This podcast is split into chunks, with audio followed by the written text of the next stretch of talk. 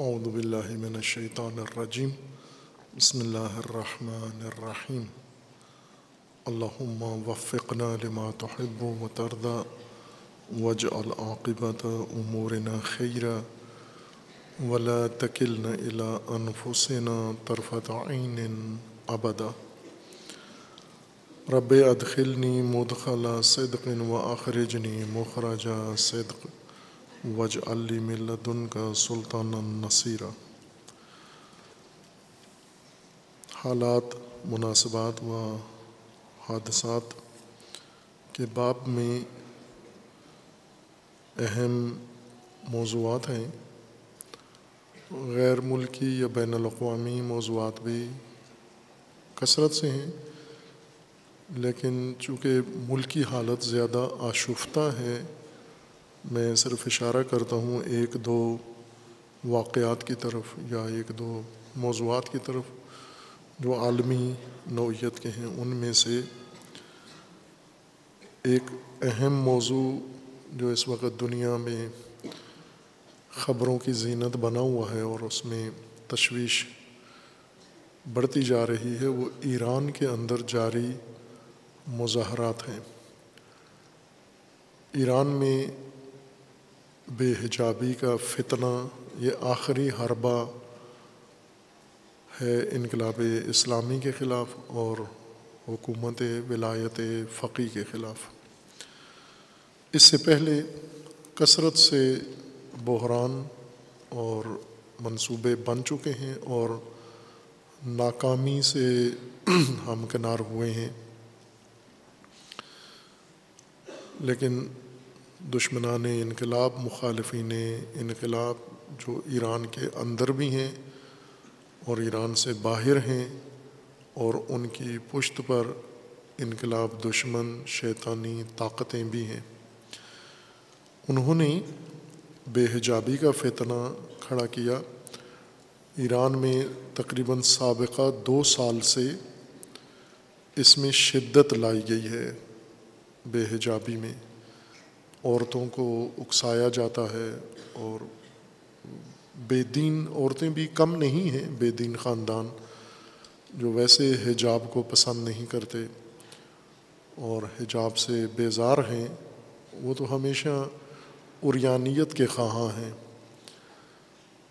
لیکن ساتھ اگر اس کو ایک انقلاب کے خلاف حربے کے طور پر بھی استعمال کریں تو وہ لوگ جو خود عریانیت کے خواہاں نہیں ہیں وہ بھی چاہتے ہیں کہ عریانیت کو بڑھایا جائے، اور عورتوں کی عریانی مرد کے لیے زیادہ پرکشش ہے۔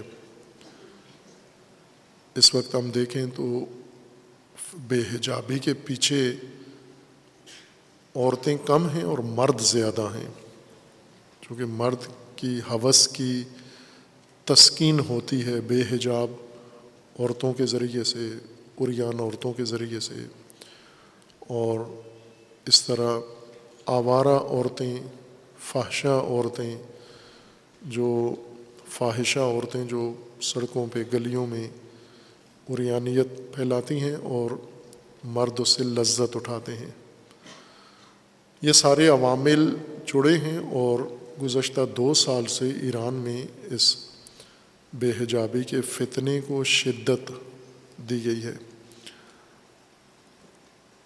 ایران کے اندر بھی ایسے عناصر موجود ہیں اور باہر زیادہ ہیں۔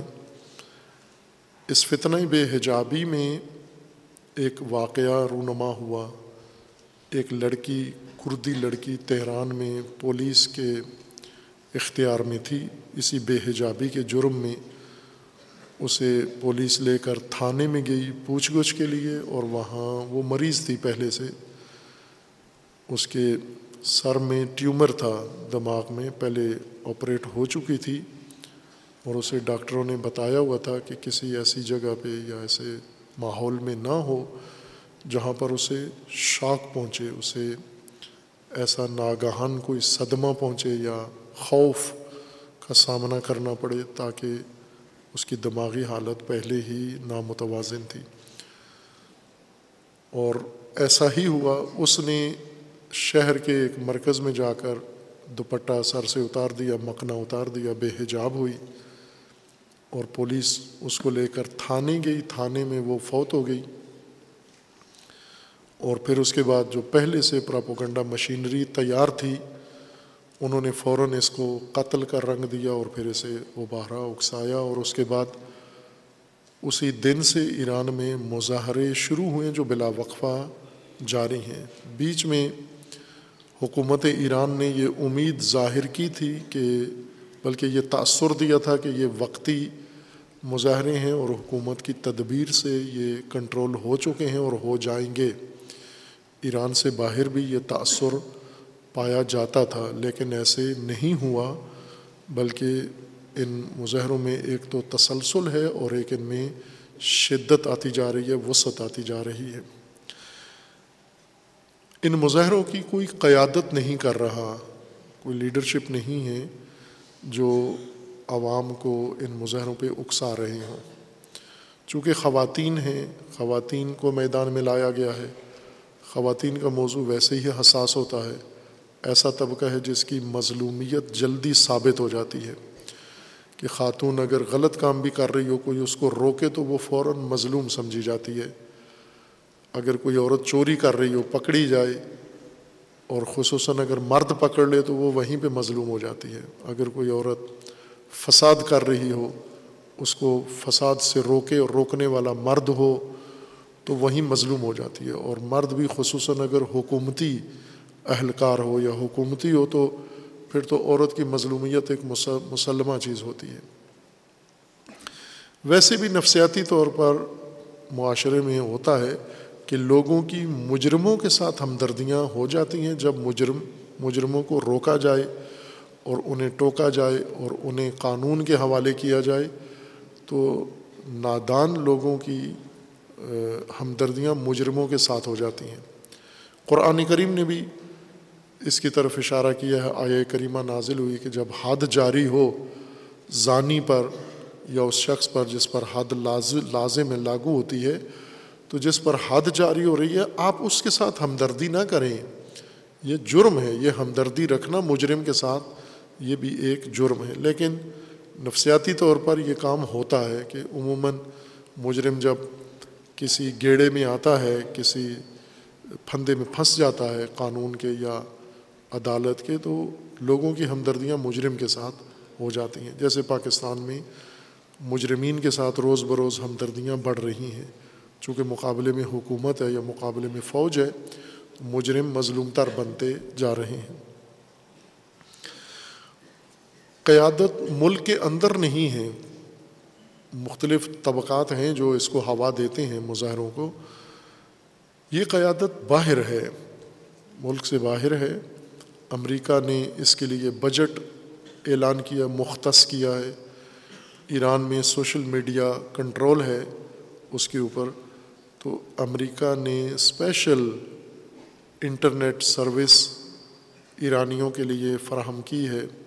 دنیا کا جو امیر ترین طاغوت ہے ایلن ماسک، اس نے اسٹار لائٹ کی ایک نئی لانچ کی ہوئی ہے پہلے سے نیٹ کے لیے سروس، جو اتنی مہنگی ہے کہ امریکہ میں بھی اسے کوئی نہیں برداشت کر سکتا، اس کا خرچہ یہ نیٹ انٹرنیٹ سروس ہے۔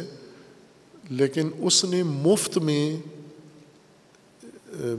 رشیا کے خلاف، چائنا کے خلاف اور ایران کے خلاف مفت سروس دی ہوئی ہے اس نے ایرانیوں کو، اور امریکہ نے باقاعدہ اس کے لیے کنٹرول روم بنایا ہوا ہے، اور اس کنٹرول روم کے ذریعے ان مظاہروں کو مسلسل اکسا رہے ہیں، عالمی اداروں کو بیچ میں ملوث کر رہے ہیں، اقوام متحدہ کو کہہ رہے ہیں کہ ان مظاہروں کے اوپر اقوام متحدہ کوئی رد عمل دکھائی، مظاہروں کو سرکوب کرنے کے لیے یا روکنے کے لیے ایرانی پولیس اور ایرانی فورسز جو کچھ کر رہی ہیں ان کو کنٹرول کرنے کے لیے، روکنے کے لیے اقوام متحدہ عمل میں آئے۔ مختلف یورپی ممالک ایران پر مزید پابندیاں بڑھا رہے ہیں، جیسے برطانیہ ہے، کینیڈا ہے یا دیگر ممالک ہیں۔ یہ ایک عمل ہے جو باہر سے اس کی قیادت ہو رہی ہے، اور ساتھ ساتھ دہشت گردی بھی ایران میں زور پکڑتی جا رہی ہے، جیسے شیراز میں حرم شاہ چراغ کا واقعہ ہے، وہاں پر دہشت گردی ہوئی، لوگ شہید ہوئے، زائرین. زاہدان میں ایسا ہی ہوا، پولیس کا سربراہ اور امام جمعہ ایک مسجد کا زاہدان میں شہید کر دیا گیا کل. اور اس طرح دہشت گردی کے واقعات بھی تکراری اور تسلسل کے ساتھ جاری ہیں. یہ حالات ایرانی حکومت نے پہلے اس کو سہل لیا تھا، آسان لیا تھا کہ مظاہرے ہم جیسا پہلے کرتے رہیں کنٹرول کنٹرول ہوں گے، لیکن موجودہ حالات میں چونکہ پابندیوں کی وجہ سے ایرانی عوام پہلے سے ہی شدید دباؤ میں ہیں، ان کو روزمرہ کی زندگی میں شدید مشکلات ہیں ایرانی عوام کو. ویسے ابھی بھی اگر ان کی حالت دیکھی جائے پابندیوں کے باوجود، مہنگائی کے باوجود، تو پاکستانیوں سے ان کی حالت بہت بہتر ہے، لیکن ان کا جو سطح زندگی ہے وہ پاکستان سے اوپر ہے، زیادہ ہے. پاکستانیوں کی سہولت ایرانیوں کے لیے سختی سمجھی جاتی ہے. مثلا اگر پاکستانیوں کو بجلی بے شک نہ ہو، ان کو یو پی ایس ملتا رہے تو یہ گزارا کر لیتے ہیں، پٹرول نہ ہو، مہنگائی ہو جائے، کچھ بھی ہو جائے یہ کر لیتے ہیں. پاکستانی ہر مصیبت کے ساتھ سمجھوتا کر لیتے ہیں. پاکستان کی قوم کی تربیت ایسے ہوئی ہے کہ ہر ذلت کے ساتھ سمجھوتا ہے، ہر مصیبت کے ساتھ سمجھوتا ہے، ہر ظلم کے ساتھ ان کا سمجھوتا ہے. یہ پاکستانیوں کی بڑی کمزوری ہے یہ اس قوم کی، اور یہ تربیت ان کی ایسے ہوئی ہے. سیاسی تربیت، مذہبی تربیت، سماجی تربیت پاکستانیوں کی ذلت پذیری کی ہے، مشکل پذیری کی ہے. یعنی مشکلات کے مقابلے میں نہیں آتے، بلکہ مشکلات کو سہنے کے لیے مختلف چارہ جوئی کر لیتے ہیں، ڈھونڈتے رہتے ہیں راستے کہ ان مشکلات کے اندر اپنے آپ کو کس طرح سے ہم ہم آہنگ کریں. ایرانی ایسے نہیں ہیں. ایرانی پاکستانیوں کی خوبی بھی ہے، پاکستانی بہت ہی شاکر لوگ ہیں، یعنی ناشکرے نہیں ہیں. ان کو نعمت نہ بھی ملے پھر بھی شکر گزار ہیں پاکستانی. ویسے شکر تو نعمتوں پر ہوتا ہے، یہ نعمتوں کے بغیر بھی شکر گزار ہیں. ایرانی ایسے نہیں ہیں مزاجن، ان کے پاس نعمتیں ہوں تو بھی ناشکرے ہوتے ہیں. یہ جو لوگ ایران میں ہیں اس وقت، وہ بے شک وہاں تجربہ کر لیں، ہم نے کیا ہے. میں نے ٹیکسی ڈرائیور، دکاندار، گلی محلے میں، اڑوس پڑوس میں جن لوگوں سے ہمارا تعلق رہتا تھا، الیک سلیک رہتی تھی، آنا جانا، کبھی کسی کو شاکر نہیں پایا. حتیٰ طالب علم بھی، مثلا جب بھی ان سے پوچھو کیسے ہیں تو وہ بہت ناراضگی کا اظہار کرتے تھے کہ یہ کوئی زندگی ہے، یہ جہنم ہے، یہ کوئی چیز میسر ہی نہیں ہے. ہمیشہ ناشکریت کرتے تھے وہ. اب ایک قوم مزاجن بھی شکر گزار نہ ہو، شاکر نہ ہو، پابندیاں بھی ہوں، مشکلات بھی ہوں، سطح زندگی کے لحاظ سے ان کو سہولتیں بائیں کہ حکومت فراہم کرتی ہے ہر سختی کے باوجود، لیکن یہ جو احساس ہے ان کا کہ ملک پہ پابندیاں اور مہنگائی ہے، یہ اور زیادہ ان کو نازک مزاج بنا دیتا ہے. اور پھر ساتھ ساتھ جو اسلامی پابندیاں ہیں حجاب کی جیسے یا اور اس قسم کی پابندیاں، ان سے بھی بعض اوقات دوسروں کے اکسانے پر تنگ آ جاتے ہیں. یہ سارے عوامل باعث بنے ہیں کہ ایران کی موجودہ حالت سے دشمنان انقلاب بخوبی فائدہ اٹھا رہے ہیں. انقلابی قیادت عوام کو آگاہ کر رہے ہیں کہ یہ ایک حربہ ہے، ہماری مشکلات سے دشمن فائدہ اٹھا رہا ہے اور آپ دشمن کو موقع نہ دیں. لیکن اکثریت ایرانی عوام مظاہرے نہیں کر رہے، وہ یا مخالف ہیں اس بے حجابی کے اکثریت، یا خاموش ہیں.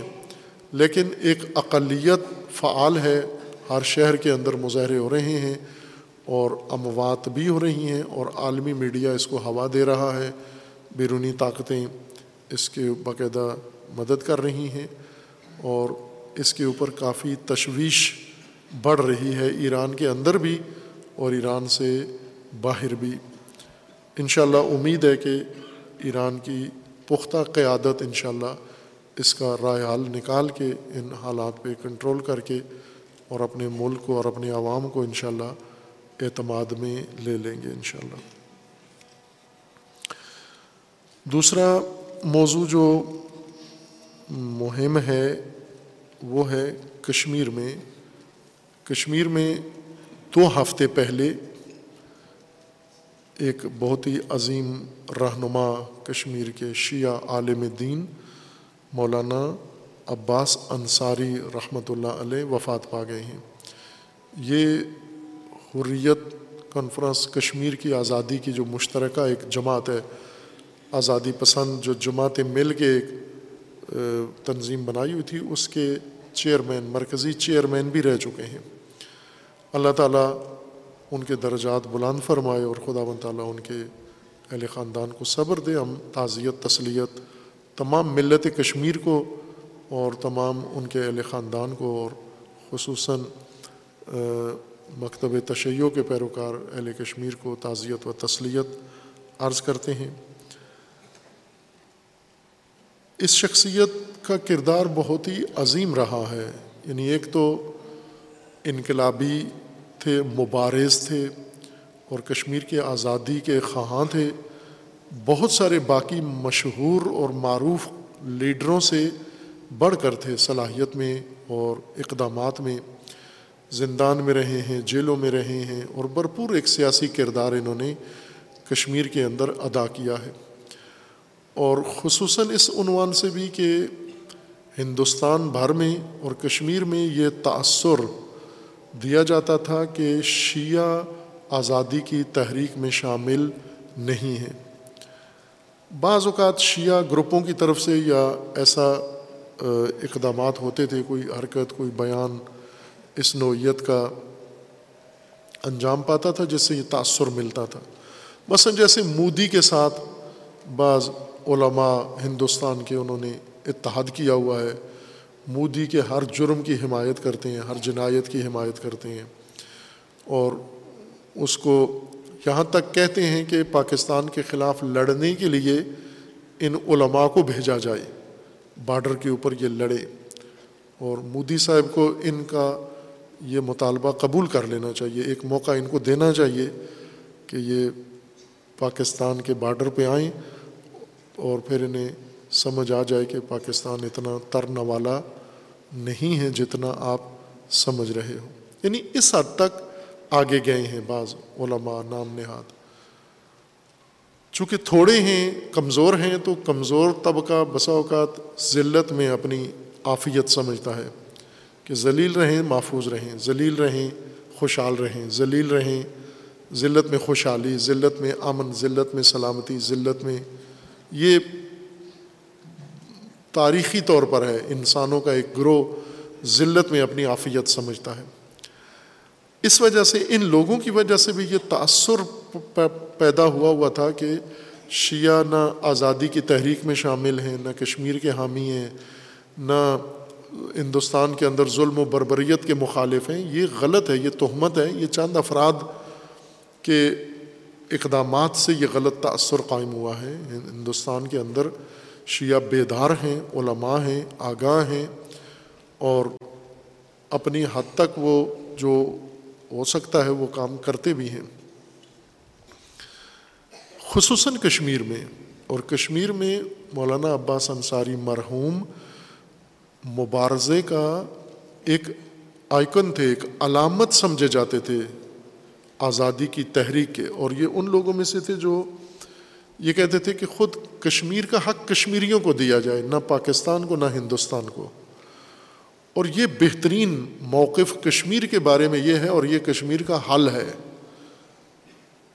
کہ جب تک کشمیر پہ دعوے دار پاکستان ہے، جب تک کشمیر پہ دعوے دار ہندوستان ہے، تو آزادی کا مطلب پاکستان کے ساتھ الحاق سمجھا جاتا ہے اور بعض آزادی کا مطلب ہندوستان کے ساتھ الحاق سمجھا جاتا ہے۔ ان دونوں شکلوں میں کشمیریوں کے لیے راہ نجات نہیں ہے۔ بہترین راہ حل یہ ہے کہ خود کشمیریوں کے اوپر چھوڑ دیا جائے، وہ کیا چاہتے ہیں، ہندوستان سے ملنا چاہتے ہیں، پاکستان سے ملنا چاہتے ہیں، یا خود مختار ملک بن کے رہنا چاہتے ہیں، آزاد ملک بن کر رہنا چاہتے ہیں۔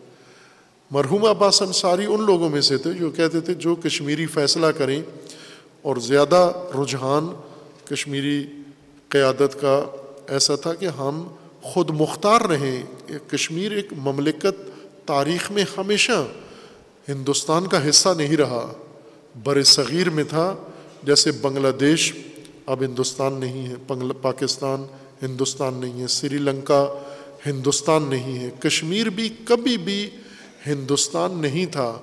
آپ تاریخ میں کتابوں کا مطالعہ کریں، تاریخ کی کتابوں کا یا علمی کتابوں کا، ہمیشہ کشمیر و ہند، ہند اور کشمیر، عطف کے ساتھ ہند ہند کے ساتھ کشمیر کا ذکر علیحدہ منفرد مستقل آتا تھا۔ تو کشمیر کی جو آزادی کا مطلب یہ ہے کہ کشمیر مستقل مسلمانوں کا ایک خطہ ہے اور اس کے اوپر ان کو حق بنتا ہے، اور مرحوم عباس انصاری صاحب رحمۃ اللہ علیہ اس نظریے کے قائل تھے وہ، اور ابھی بھی یوں نہیں کہ شیعہ غلامی کے قائل ہیں یا ذلت کے قائل ہیں، نعوذ باللہ۔ اگر کوئی ایک عد فرد ایسا ذلیل نکل آتا ہے، ستم پذیر نکل آتا ہے، ہر سرزمین میں ہے، پاکستان میں بھی ہیں، ایران میں بھی ذلت پذیر ہیں، عراق میں بھی ہیں، لبنان میں بھی ہیں۔ ہم سمجھتے ہیں لبنان کے سارے شیعہ حزب اللہ اور عراق انقلابی ہیں، ایسا نہیں ہے۔ لبنان کے اندر ایسے شیعہ ہیں جو ذلت چاہتے ہیں، جو دشمنوں کے ساتھ ابھی بھی ملے ہوئے ہیں۔ سید حسن نصر اللہ کے سب سے زیادہ مخالف اور دشمن بھی ہیں شیعہ، ابھی بھی موجود ہیں، بلکہ بعض تو حزب اللہ سے کٹ کے، حزب اللہ کے جو پہلے جنرل سیکرٹری تھے دبیر کل، وہ اس وقت سید حسن نصر اللہ کے مخالف، حزب اللہ کے مخالف ہیں، اور بہت سارے اور علماء ایسے ہیں جو سعودی عرب کے ساتھ ملے ہوئے ہیں اور سید نصر اللہ کے مخالف ہیں، حزب اللہ کے مخالف ہیں۔ تو جیسے سید نصر اللہ کی وجہ سے یہ تأثر پڑا ہے کہ لبنانی تشیع مکمل انقلابی اور مکمل جہادی ہے، ایسا نہیں ہے، بلکہ یہ ایک گروہ ہے جو انقلاب اسلامی کی تعلیم جس نے لی ہے، ولایت فقیہ کے ساتھ جو مربوط ہے، یہ ان کا، یہ وہ تشیع ہے۔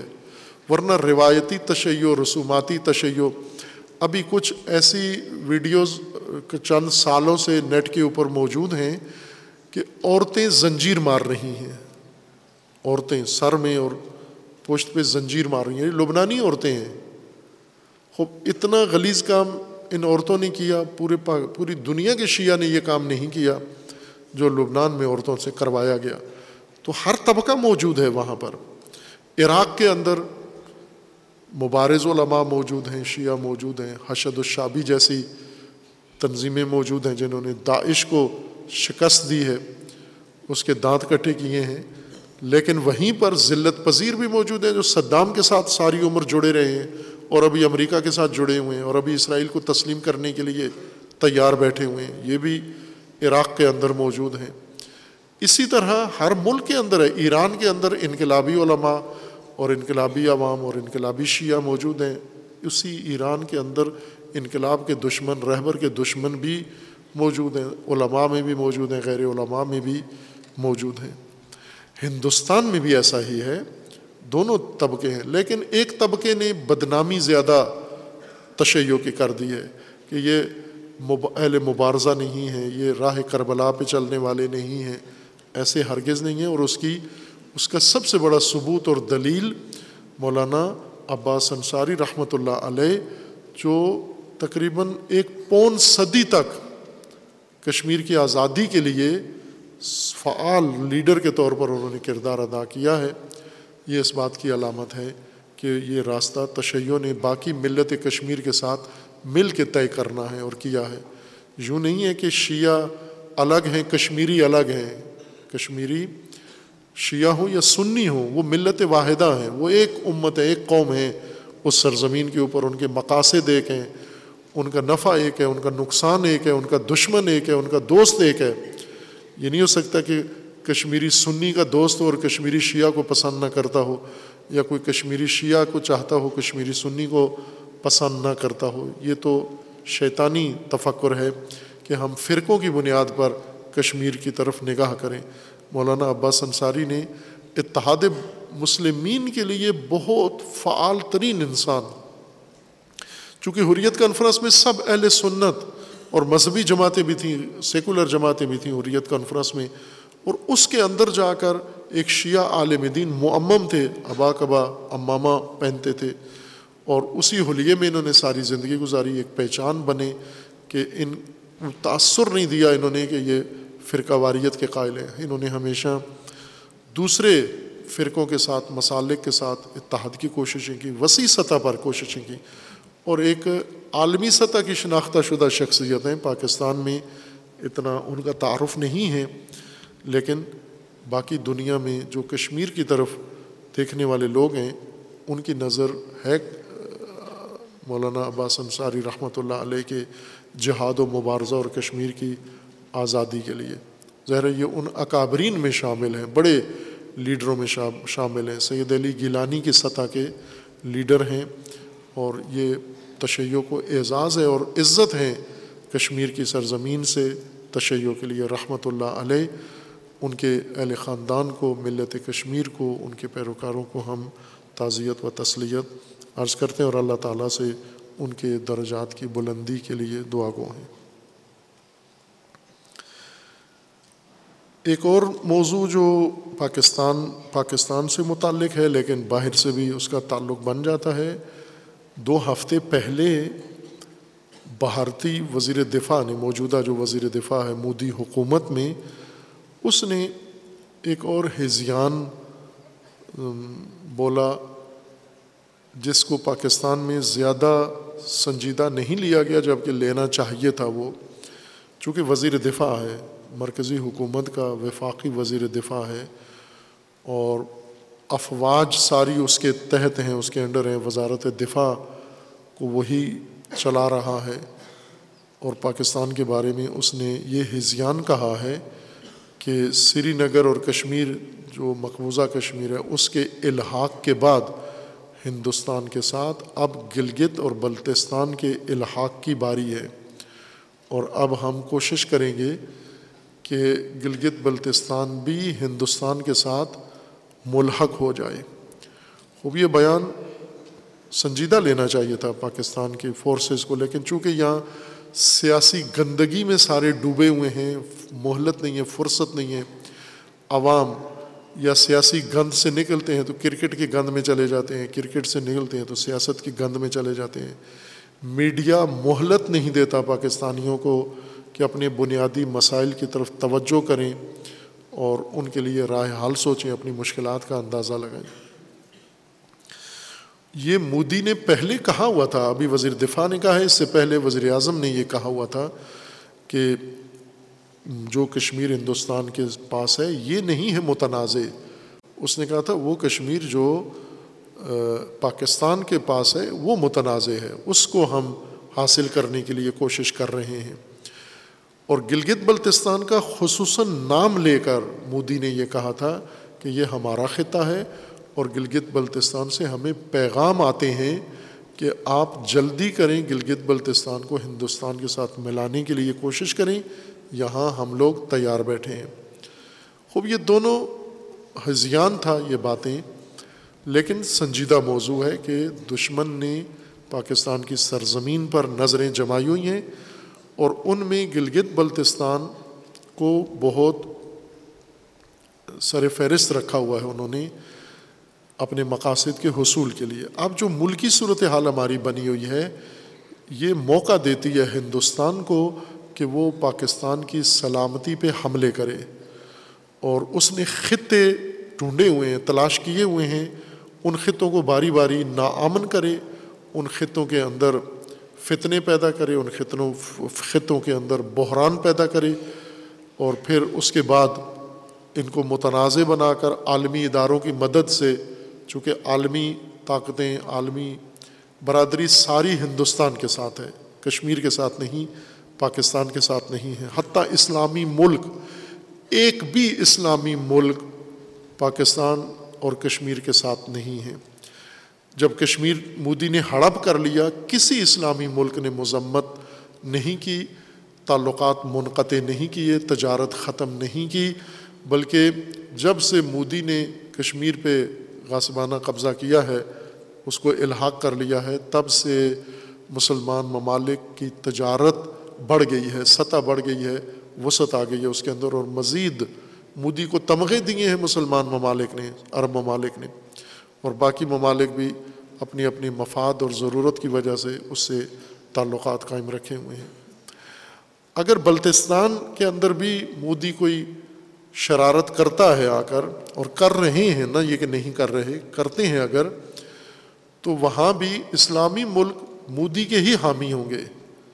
اگر وہ یہ کہتا ہے کہ میں نے کشمیر کو، گلگت بلتستان کو اپنے ساتھ ملانا ہے، اور عالمی ادارے مودی کے ساتھ ملے ہوئے ہیں، مسلمان ملک مودی کے ساتھ ملے ہوئے ہیں، ایسے میں اپنی سرزمین، اپنی سرحدوں کی حفاظت، اپنے ملک کی حفاظت کے لیے قومی شعور کی ضرورت ہے، خصوصاً اہلیان گلگت بلتستان متوجہ ہوں کہ وہاں پر مذہبی فتنہ کھڑا کر کے، گلگت بلتستان کے اندر انتشار پیدا کر کے، تنازع پیدا کر کے، اور پھر خطے کو ناامن کر کے مودی کے لیے میدان ہموار کیا جا سکتا ہے، جس کے لیے کوششیں ہوتی ہیں۔ آپ گاہے گاہے سنتے ہیں گلگت بلتستان میں کبھی مذہبی جھگڑے کی فضا فضا پیدا ہو جاتی ہے، کوئی مولوی کوئی بیان داغ دیتا ہے، پھر خطے میں امن ناامنی کی فضا قائم ہوتی ہے۔ یہ بعض لوگ دانستہ یہ کام کرتے ہیں، یعنی کسی کے ایما پر، کسی کے اکسانے پہ کرتے ہیں، اور بعض نادانستہ یہ کام کرتے ہیں۔ اور دوسری طرف سے ہماری حکومت کی پالیسیاں گلگت بلتستان کے بارے میں انتہائی شرمناک ہیں، کہ گلگت بلتستان کے عوام کو اعتماد میں لینے کے بجائے ان کے اوپر ایسی پالیسیاں بنا کے ٹھونستے ہیں جس سے ان کے اندر ناراضگی مزید بڑھ سکتی ہے۔ جیسے مثلاً گلگت بلتستان کے جو شیعہ ہیں، ان کو وہاں اپنے مذہبی مراسم برگزار کرنے کی اجازت نہیں ہے۔ پہلی دفعہ ہوا ہے کہ عزاداری کے جلوس کا بلتستان میں راستہ روکا گیا ہے۔ اب یہ اسی فتنے کی طرف اشارہ ہے۔ اب یہ کچھ سوچ سکتا تھا کہ بلتستان میں بھی یہ کام ہوگا، ایسا طبقہ کھڑا کیا جائے گا اور اس کے پشتیبانی کی جائے گی کہ وہ وہاں پر، اور پھر فیصلہ کیا ہوتا ہے کہ یہاں سے جلوس خاموشی کے ساتھ گزرے گا، اور اور شیعہ علماء سے بھی دستخط کروا لیے جاتے ہیں۔ یہی وہ مقدمات ہیں، تمہیدات ہیں اس اس خطے کے اندر فتنہ کھڑا کرنے کی۔ یا محرم سے پہلے، محرم کے آغاز سے پہلے، جو آغاز کے وقت جو واقعہ ہوا اور جس میں کچھ جانیں بھی ضائع ہوئیں، فائرنگ کا واقعہ پیش آیا۔ یا گلگت کے اندر یوم حسین کی اجازت نہیں دیتے۔ یہ کیا بات ہے کہ ایک اسٹیٹ ہے جس کی اکثریت شیعہ ہے، وہاں پر آپ ان کو اپنے مذہب عقیدے پر عمل کرنے کی توفیق نہیں دیتے۔ یہ حکومت کے اندر بھی ایسے افراد موجود ہیں جو ان پالیسیوں کے ذریعے عوام کو اعتماد میں لینے کے بجائے عوام پر بے اعتمادی کر کے ناراضگی پیدا کرتے ہیں، اور ادھر سے مودی اور اس کا وزیر دفاع یہ ہذیان بکتا ہے، اور ایک خطہ ایک اس طرح کی صورتحال کا شکار ہونے کے لیے انہوں نے تیار کیا ہوا ہے۔ تو آپ تو کم از کم، پاکستانی حکومت تو مودی والا کام نہ کرے جو وہ چاہتا ہے گلگت بلتستان کے اندر۔ اسی طرح کا ماحول پاراچنار میں ہے۔ پاراچنار میں باقاعدہ دو دن پہلے طالبان نے، پاکستانی طالبان نے، ٹی ٹی پی نے، دہشت گرد جو خیبر پختونخوا میں گھسے ہیں، انہوں نے پاراچنار کے ایک ایک یا دو بندوں کو اغوا کر لیا۔ وہ جنگل میں گئے تھے لکڑیاں کاٹنے، اور ان کو وہاں سے اغوا کر کے اور ان کے بدلے میں تاوان مانگا کہ اتنے لاکھ روپیہ لے کر آئیں۔ ان میں سے ایک آدمی رقم لینے کے لیے آیا، اور اس نے آ کر بتایا کہ ادھر طالبان نے جنگل میں ہمارے بندے پکڑ لیے ہیں۔ حکومت، وہاں فورسز ہیں، ایف سی ہے، دوسری فورسز ہیں، پولیس ہے، ان کو بتایا گیا کہ بندے پکڑ لیے ہیں، ان کو چھڑا کے لائیں، وہ نہیں گئے۔ آخر کار گاؤں کے خود لوگوں نے مل کر، کوئی پچاس ساٹھ افراد ملے، اور انہوں نے خود مل کر اور مسلحانہ کارروائی کر کے ان کے قبضے سے چھڑا کر لائے ہیں اپنے پیواڑ کے قریب جو گاؤں تھا، وہاں رہنے والے با اپنے باشندے کو۔ یہاں پر بھی یہی کام ہو رہا ہے کہ خیبر پختونخوا میں پہلے بھی دہشت گرد آئے مختلف تنظیمیں پنجاب، پاکستان سے، پنجاب سے، سندھ سے، کوئٹہ بلوچستان سے، ان کو جا کر قرم ایجنسی اور پارا چنار کے ارد گرد اڈے بنا کے دیے گئے، پھر افغانستان والوں کے لیے اڈے بنائے گئے، پھر پارا چنار سے ان کے لیے راستے نکالنے کی کوشش کی گئی، جس پر پہلے بہت خونریز جنگیں ہو چکی ہیں، اور پارا چنار کے مومنین نے بڑی قربانیوں کے بعد اپنا شہر اور اپنا حصہ، اپنا خطہ بچایا ہوا ہے ان کے یلغار سے۔ اب دوبارہ یہی کام پارا چنار کے لیے بھی ہو رہا ہے، چونکہ حکومت سیاسی گندگی میں الجھی ہوئی ہے، اپوزیشن سیاسی گندگی میں الجھی ہوئی ہے، اسٹیبلشمنٹ کی توجہ سیاسی بحران اور فتنے نے اپنی طرف لگائی ہوئی ہے۔ اس فضا میں، اس گیپ میں پارا چنار اور گلگت بلتستان کو ناامن کرنے کے لیے یہ حرکات روز بروز انجام پا رہی ہیں۔ خود دونوں جگہ حساس ہیں اس وجہ سے کہ، یعنی شیعہ کے لیے حساس اس وجہ سے کہ دونوں جگہ ایک بڑی جمعیت شیعہ کے آباد ہیں۔ شیعہ کوئی الگ مخلوق نہیں ہے، پاکستانی ہیں، دیگر پاکستانیوں کی طرح ہیں، برابر کے شہری ہیں، برابر کے حقوق رکھتے ہیں، لیکن یہ ذہن میں رکھیں کہ اس آبادی کو اس عنوان سے بھی خطرہ ہوتا ہے۔ پاکستان پر دہشت گردوں کے حملے بھی ان پر ہوتے ہیں اور شیعہ عنوان سے بھی ان پر حملے ہوتے ہیں، خصوصاً خیبر پختونخوا میں جو گھسے ہوئے دہشت گرد ہیں ان کا پہلا ہدف شیعہ ہوتے ہیں، اور یہ وہ نقطہ ہے جس کی طرف حکومت سے توقع نہ رکھیں۔ حکومت اگر ہوتی تو یہی بندہ چھڑا کے لے آتی۔ اگر ساٹھ ستر مومنین مل کر اسلحہ لے کر جا کے اپنا بندہ دہشت گردوں سے چھڑا کے لے آتے ہیں، تو اگر ساٹھ ستر یا سو دو سو کی تعداد میں ایف سی والے جاتے تو کیا وہ نہ چھڑا سکتے تھے؟ لیکن ان کا ارادہ نہیں تھا یہ کام کرنے کا، اور انہوں نے نہیں کیا، انہوں نے خود کیا ہے۔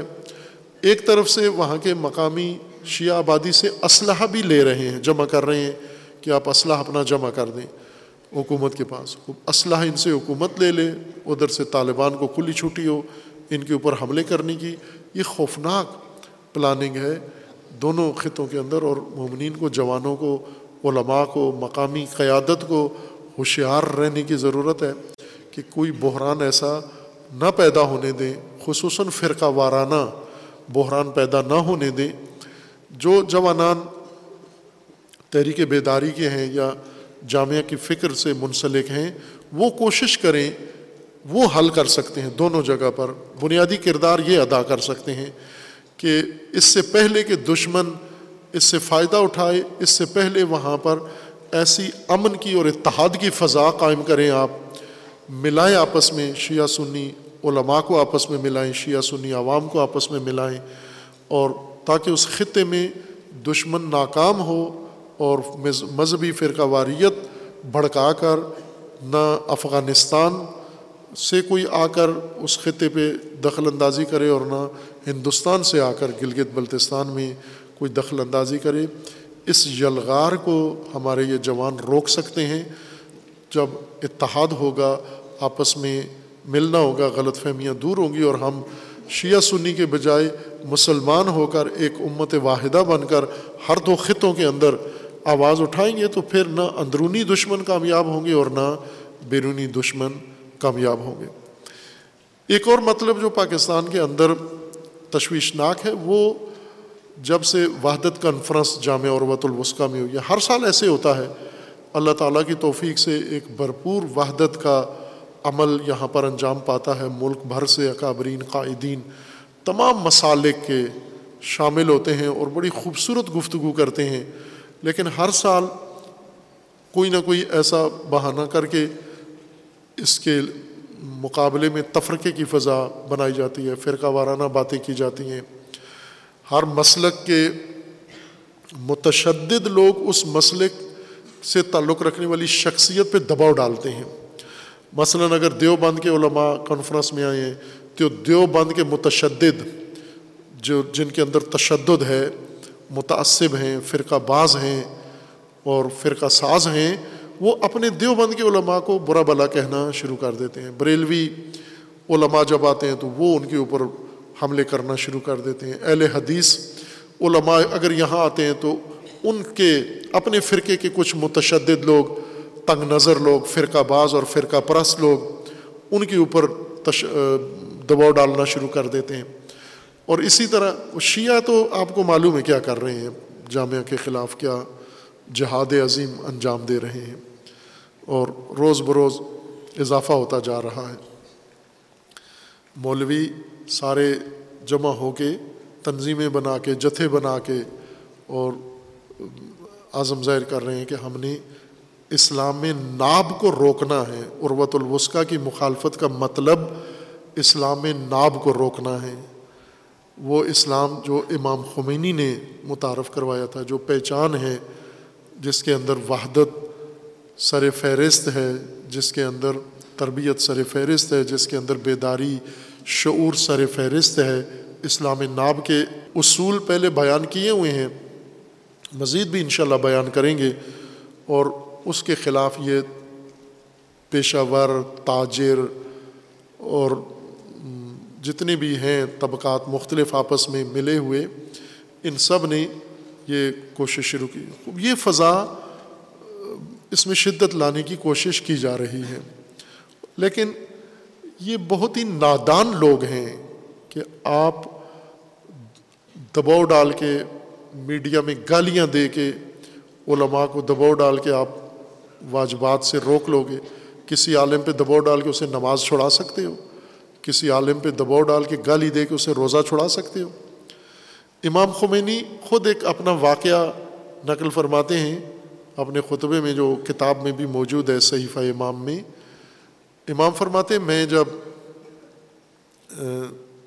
تہران میں مجھے لے گئے جیل میں، تو وہاں پر خفیہ پولیس کا سربراہ میرے پاس آیا اور آ کر اس نے مجھے سمجھانا شروع کیا کہ آپ بڑے مقدس شخصیت ہیں، فلاں ہیں، اور سیاست گندی چیز ہے، یہ پدر سوختگی ہے، آپ اس میں نہ آئیں. تو امام نے اس کو وہ جواب دیا کہ وہ تیری سیاست پدر سوختگی ہے، میری سیاست میرا دین ہے، میرا دین ہی میری سیاست ہے. تو تو مجھے جس کام سے روک رہا ہے، ایک فقیہ کو، مجتہد کو، دین سے روک رہا ہے. امام نے فرمایا پھر مجھے انہوں نے بھیج دیا ترکی، پھر ترکی سے نکال کے نجف. نجف کے دوران جب امام نے اپنی انقلابی فعالیت کا آغاز کیا، وحدت کا پیغام عام کیا، تو پھر ایرانی حکومت نے دباؤ ڈالا عراقی حکومت پر، اور عراقی خفیہ پولیس کا جو سربراہ تھا وہ امام کے پاس آیا، اور امام کو آ کر اس نے کہا کہ آپ عراق میں یہ فعالیت اپنی روک دیں. تو امام نے کہا کہ اگر میں نہ روکوں تو کیا کرو گے؟ اس نے کہا پھر ہم اپنے فرائض پر عمل کریں گے، جو ہمارے قانوناً ہمارے ملک کے فرائض ہیں. تو امام نے کہا کہ بہت اچھی بات ہے، تو فرض شناس ہے، تو اپنے ملکی فرائض پر عمل کر، میں اپنے دینی فرائض پر عمل کرتا ہوں. میں تجھے نہیں کہتا کہ تو اپنا فریضہ چھوڑ دے، تو بے شک اپنا فریضہ ادا کر، لیکن یہ توقع نہ رکھ کہ میں اپنا فریضہ چھوڑ دوں گا. وہی بات آج پاکستان میں بھی ہے. یہ اکابرین بزرگان ان دہشت گردوں کے دباؤ میں آ کر اپنے فرائض ترک نہیں کریں گے، اور ابھی تک نہیں کیے ہیں. بہت سارے علماء ہیں، جتنا ان کو برا بھلا کہا جاتا ہے وہ اور زیادہ اس عزم میں راسخ تر ہو جاتے ہیں، اور زیادہ ان کے اندر دلیری جرت آتی ہے کہ ہم چند اوباشوں کی دھمکیوں سے اور ان کی گالیوں سے مرعوب ہو کر دین چھوڑ دیں گے. اگر گالیوں سے اور ان پتھروں سے اور اس توہین سے دین ترک کرنا کا جواز ہوتا تو رسول اللہ چھوڑ دیتے، کیونکہ سب سے پہلے یہ گالیاں رسول اللہ کو پڑیں، سب سے پہلے پتھر رسول اللہ پہ پڑے، سب سے پہلے توہین رسول اللہ کی ہوئی. تو اگر رسول اللہ نے توہین کو بہانہ قرار دے کر دین چھوڑا ہوتا تو آج کے علماء بھی چھوڑ سکتے ہیں، لیکن اگر رسول اللہ نے نہیں چھوڑا تو پھر علماء کو حق نہیں بنتا کہ وہ اوباشوں کے اور دہشت گردوں کے دباؤ میں آ کر اپنا فریضہ ترک کر دیں گے. بہرکیف یہ ان کی ایک عاجزی ہے کہ وحدت، تفرقہ، جیسے میں نے ابھی خطبے میں کہا تھا کہ تفرقہ حرام کام ہے، قرآن کی نصوص کے تحت حرام ہے تفرقہ. فرقہ بنانا، فرقہ بازی کرنا، فرقہ واریت کرنا حرام ہے قرآن میں. یہ حرام پاکستان میں کھلے بندوں انجام پاتا ہے اور اس کی کوئی مذمت نہیں کرتا. وحدت واجب ہے، اتحاد مسلمانوں میں، کلمہ گو اہل قبلہ میں اتحاد واجب ہے۔ آپ کے حرام کی وجہ سے ہم اپنا واجب چھوڑ دیں گے؟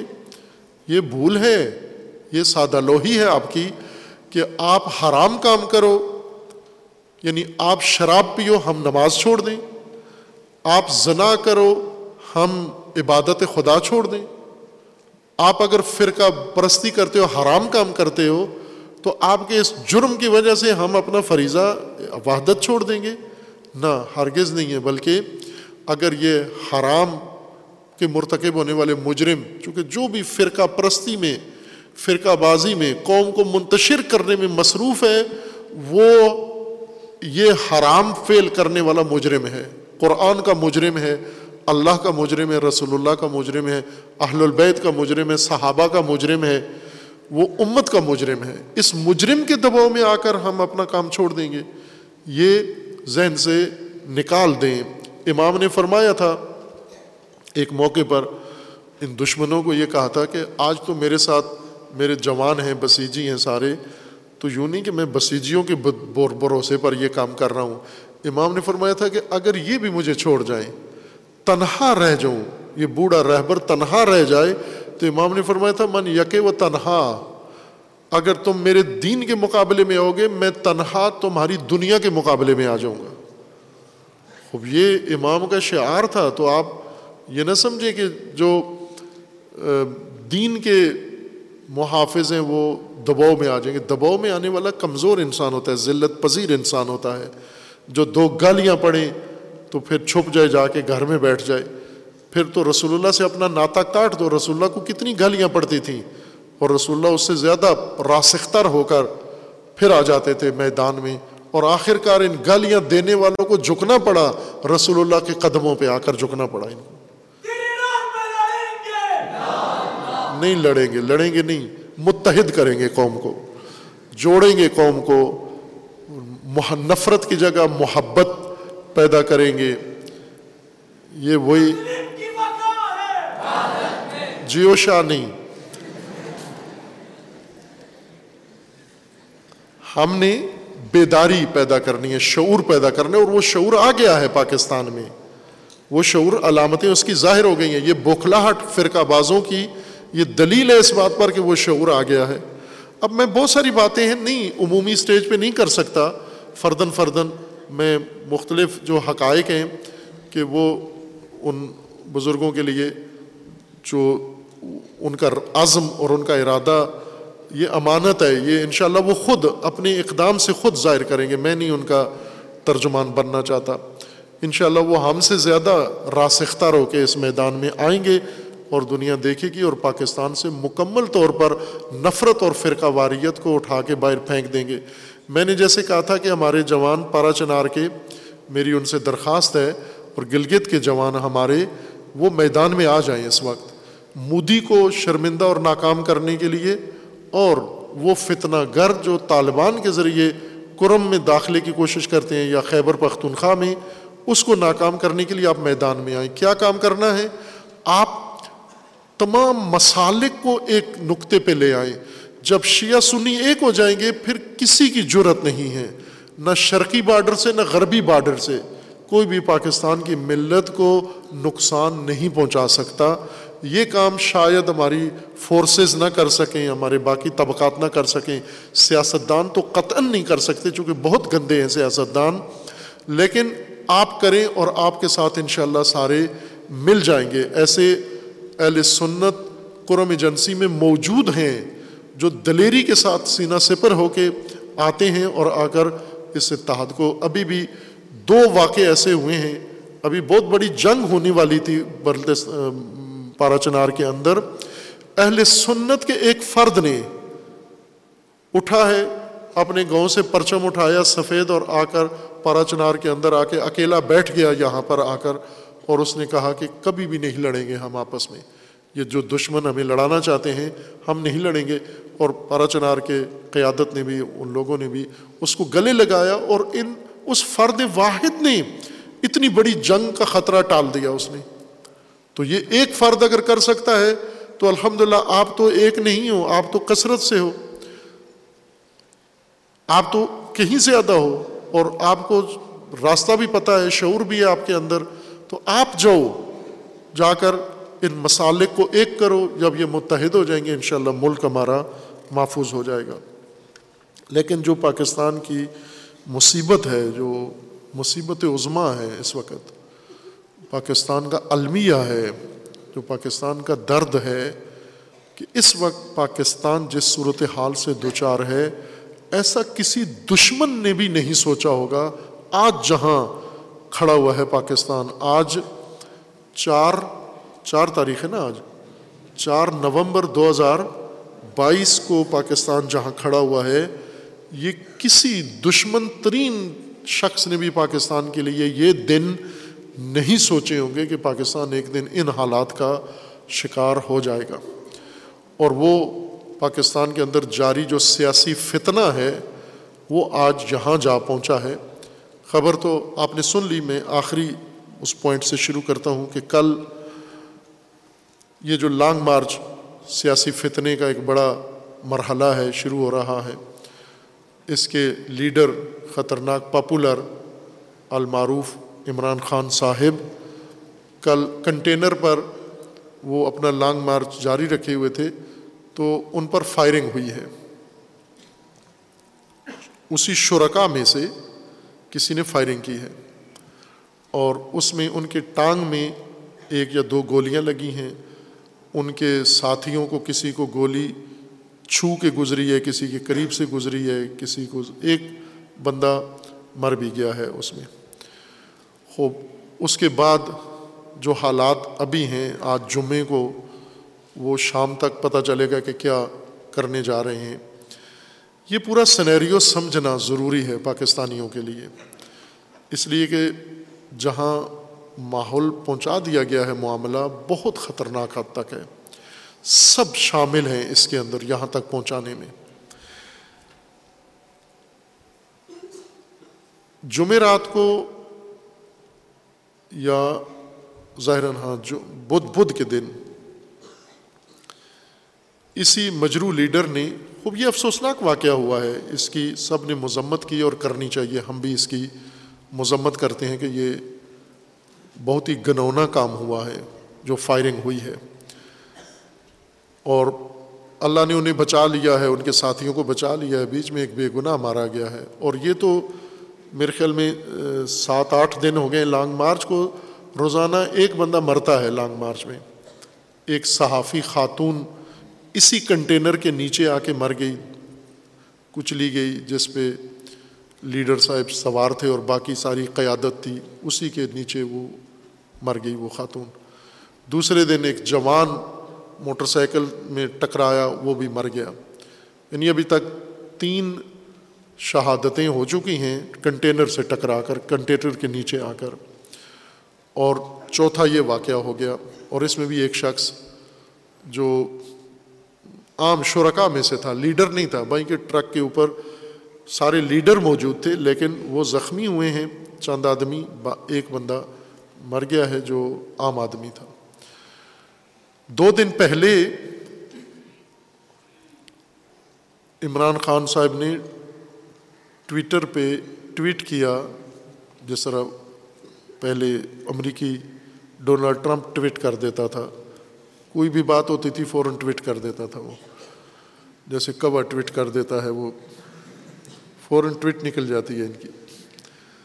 انہوں نے ٹویٹ کیا تھا، اس کے اوپر ایک صحافی نے بڑا خوبصورت کالم لکھا ہے۔ اس مجموعی صورتحال کو سمجھنے کے لیے یہ فائرنگ سے پہلے، میرے پاس اخبار ہے یہ نائنٹی ٹو اخبار، بانوے روزنامہ، بانوے نیوز، نائنٹی ٹو نیوز، یہ ہے جمعرات سات ربیع الثانی کو اخبار چھپا ہے، اور جمعرات کو ہی یہ حادثہ ہوا ہے۔ زیر اخبار پہلے دن کا چھپتا ہے دوسرے دن، یعنی بدھ کا اخبار ہے اصل میں، اور جمعرات کو چھپا ہے، اور اس کے اندر ایک صحافی ہیں آصف محمود کے نام سے، زہرن اسلام آباد سے تعلق رکھتے ہیں، اکثر مرگلہ کے اندر پھنسے رہتے ہیں یہ یعنی میں ان کے کالم جب بھی دیکھتا ہوں تو مرغلہ کے اوپر لکھتے ہیں. کبھی مرغلہ میں مرغلہ کے سانپ، مرغلہ کے مچھر، مرغلہ کے بندر، مرغلہ کے جانور، مرغلہ کے درخت، مرغلہ کے فلاں. تو یہ مرغلہ کا عاشق لگتا ہے مجھے یہ صحافی، لیکن آج اس نے مرغلہ سے اترا ہے، مہربانی اس کی، پاکستان میں آیا ہے واپس. مرغلہ پہاڑیاں ہیں جو اسلام آباد کے گرد جنگلی سا علاقہ ہے. تو یہ مرغلہ سے اتر کے انہوں نے ملکی حالات دیکھے ہیں اور کالم لکھا ہے. انہوں نے انہوں نے بدھ کو لکھا ہے، جمعرات کو چھپا ہے یہ کالم، اور حادثہ جمعرات کو شام کو پیش آیا ہے. یعنی اس واقعہ سے پہلے، ایک دن پہلے کا یہ اخبار ہے، یہ ذہن میں رکھیے. خونی انقلاب ان کے کالم کا عنوان ہے روزنامہ بانوے نیوز میں. خونی انقلاب. اس کے بعد لکھتے ہیں کہ عمران خان کا ٹویٹ معمولی بیان نہیں ہے، اس میں جہان معنی پوشیدہ ہے. عمران خان نے ٹویٹ کیا ہے، اسی کو انہوں نے کالم کا موضوع قرار دیا ہے کہ یہ معمولی ٹویٹ نہیں ہے. ٹویٹر ایک سوشل میڈیا سائٹ ہے جس کے اوپر سب جا کر اپنی مرضی کا بیان دے سکتے ہیں اور پھر باقی لوگ سارے اس کو پڑھتے ہیں. اب یہ ایلن ماسک نے لے لیا ہے اور اس پہ اس نے کرایہ بھی رکھ دیا ہے. جتنے بڑے بڑے لوگ ہیں سارے ٹویٹر کے ذریعے اپنا پیغام دیتے ہیں. عمران خان اپنے تازہ ٹویٹ میں لکھتے ہیں کہ وہ ایک انقلاب کا مشاہدہ کر رہے ہیں. یہ انہوں نے تقریر میں بھی کہا ہے اور یہ انہوں نے ٹویٹ میں بھی کہا ہے. عمران خان نے اپنے تازہ ٹویٹ میں لکھتے ہیں کہ وہ ایک انقلاب کا مشاہدہ کر رہے ہیں. سوال صرف یہ ہے کہ آیا یہ، یعنی عمران خان کا ٹویٹ ہے یہ، سوال یہ ہے کہ یہ انقلاب بیلٹ باکس کے ذریعے نرم ہوگا یا خون ریزی کے ذریعے تباہ کن. یہ ان کے ٹویٹ کا مضمون ہے عمران خان کے بدھ کے دن، کہ میں ایک انقلاب دیکھ رہا ہوں پاکستان میں، صرف یہ دیکھنا ہے کہ یہ خونی انقلاب ہوگا یا یہ نرم انقلاب ہوگا. یعنی نعروں، جلسے، جلوسوں سے ہی کام پورا ہو جائے گا یا اس کے لیے خون گرانا پڑے گا. یہ صحافی اب یہاں سے بعد وہ لکھتے ہیں، ان خیالات کی جو مرضی تشریح کر لی جائے، امر واقع یہ ہے کہ ایک مقبول ترین سیاستدان کو یہ لہجہ زیب نہیں دیتا. اس معاشرے نے بہت سا خون دیکھ لیا ہے، اب اس سماج کا ہیرو وہ نہیں ہوگا جو اسے کسی نئی مہم جوئی کی بھینٹ چڑھا دے، بلکہ ہیرو وہ ہوگا جو اسے امن کی دولت سے مالا مال کر دے. وہ وقت بیت گیا جب یہاں سیاسی قیادتوں نے لہو کو رومانوی رنگ دیا تھا. تعلیمی اداروں میں بھی نغمے گونجا کرتے تھے، لہو کے قطرے، یہ لہو کا کھیل ہم نے بہت کھیل لیا ہے. ہمارے ہاں عشروں تک قیادت کی سرخروئی کا پیمانہ بصیرت نہیں، بلکہ پیمانہ یہ تھا کہ کس کے پرچم تلے لاشوں کی تعداد زیادہ ہے. بڑا لیڈر وہ ہوتا تھا جس کے پاس لاشیں زیادہ ہوتی تھیں. جس نے اپنی بے بصیرتی سے جتنا بڑا مقتل آباد کیا، وہ اتنا ہی بڑا قائد انقلاب تصور کیا جاتا تھا. یہ پاکستان تھا جس میں لاشیں زیادہ جو گراتا تھا وہ بڑا لیڈر، انقلابی لیڈر مانا جاتا تھا. قیادت کی بے بصیرتی کے تاوان میں یہ لہو صرف پاکستان کے گلی کوچوں اور تعلیمی اداروں میں ہی نہیں بہا، یہ لہو ملک سے باہر بھی کام آیا. لاشوں کو فینٹسائز کیا گیا. اس لفظ کا مجھے بھی معنی نہیں پتہ کیا معنی ہے، انگریزی دان لوگ کیا معنی ہے اس کا؟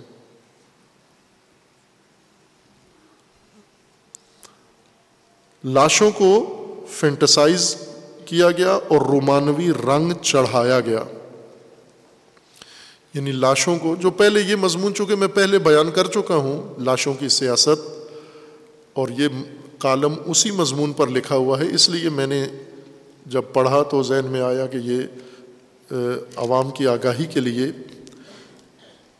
خوبصورت ہے۔ اس کے اندر جو تجزیہ ہے بہت شاندار تجزیہ کیا گیا ہے۔ لاشوں کو رومانوی رنگ دیا گیا۔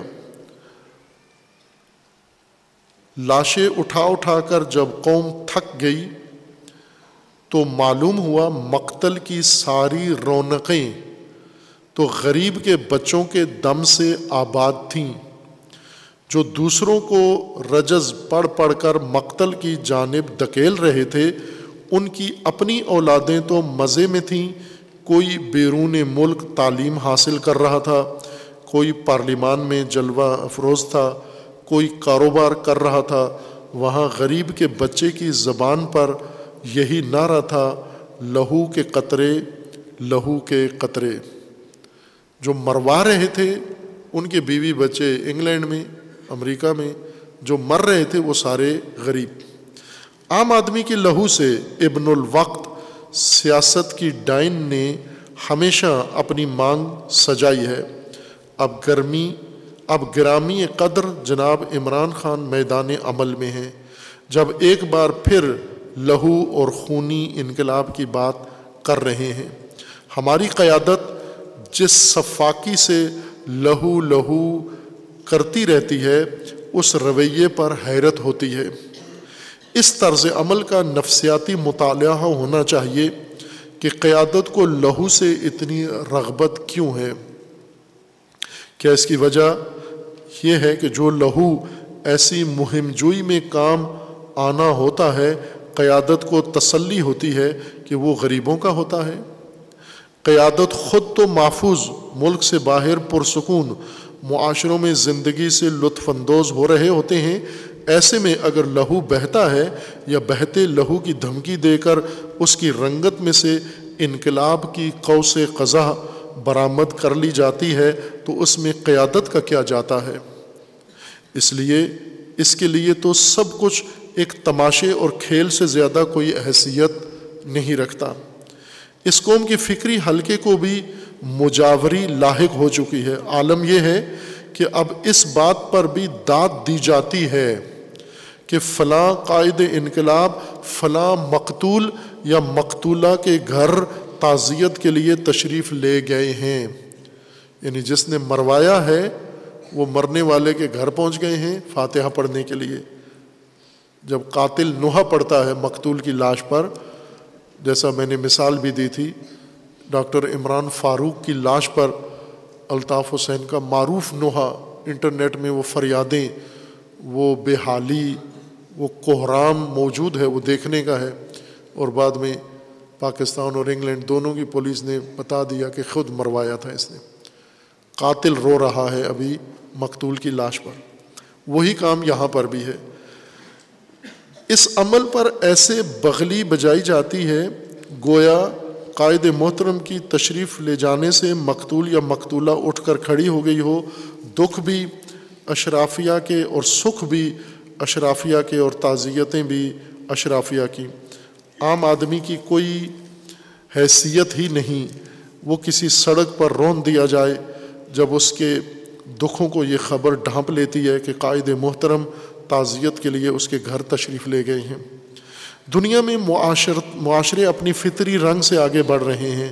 کہیں ایجادات ہو رہی ہیں، کہیں تفریح کے مواقع زیر باس ہیں، کہیں سیاست کے امکانات پیدا ہو رہے ہیں، کہیں شعر اور ادب کی دنیا دنیائیں تخلیق ہو رہی ہیں، کہیں ہمارا معاشرہ ہے۔ تو ایک غیر فطری آسیب میں، لیکن ہم ایک ہمارا معاشرہ ہے جو ایک غیر فطری آسیب میں جکڑا جا چکا ہے۔ نہ یہاں سیاست کے سوا کوئی کام ہو رہا ہے کہ یہاں سیاست کے علاوہ کوئی بات ہو رہی ہے۔ جدھر دیکھو سیاست، جہاں جاؤ سیاست، جنازے میں سیاست، دفتر میں سیاست، گلی میں سیاست۔ ہم توازن کھو چکے ہیں۔ ہم ایک غیر متوازن اور اپاہج قسم کی زندگی گزار رہے ہیں۔ کسی کو اپنے مسائل اور دکھوں کی پرواہ نہیں ہیں، سب اپنے اپنے حصے کے قائد انقلاب کی خاطر سراپا رقص ہیں۔ ان خونی قائدین کے جھنڈوں کے نیچے سب جماعتیں رقص کر رہی ہیں، زبانیں بھی رقص میں ہیں، قلم بھی رقص میں ہیں، وجود بھی رقص میں ہیں۔ تین سال کے دور اقتدار کی نااہلیوں کو ڈولی میں بٹھا کر قافلہ انقلاب کے قائد محترم اب خونی انقلاب کی نوید دے رہے ہیں۔ تین سال حکومت کی ہے، ملک نابود کیا ہے، اور اب اسی نابود ملک میں انقلاب کے لیے قافلہ تشکیل دیا ہے۔ یہ ہے ان محبتوں کا صلہ جو اس قوم نے ان کو دیں، خون، لہو، خونی انقلاب۔ یہ ہے وہ مبلغ شعوری سطح جس سے ہم اس ملک کو اس صدی میں آگے لے کر بڑھنا چاہتے ہیں۔ مجھے آج تک سمجھ نہیں آ سکی کہ سیاست کا لہو سے کیا تعلق ہے۔ جو سیاست میں خونی انقلاب کی بات کرتے ہیں اس کے فکری افلاس پر ترس آتا ہے۔ سیاست بند گلی سے راستے نکالنے کا نام ہے، سیاست ناممکنات میں سے ممکنات تلاش کرنے کا نام ہے، سیاست ایک طرز عمل کا نام ہے۔ یہاں اپنی بات پر اصرار کیا جاتا ہے لیکن دوسروں کے وجود کو بھی تسلیم نہیں کیا جاتا۔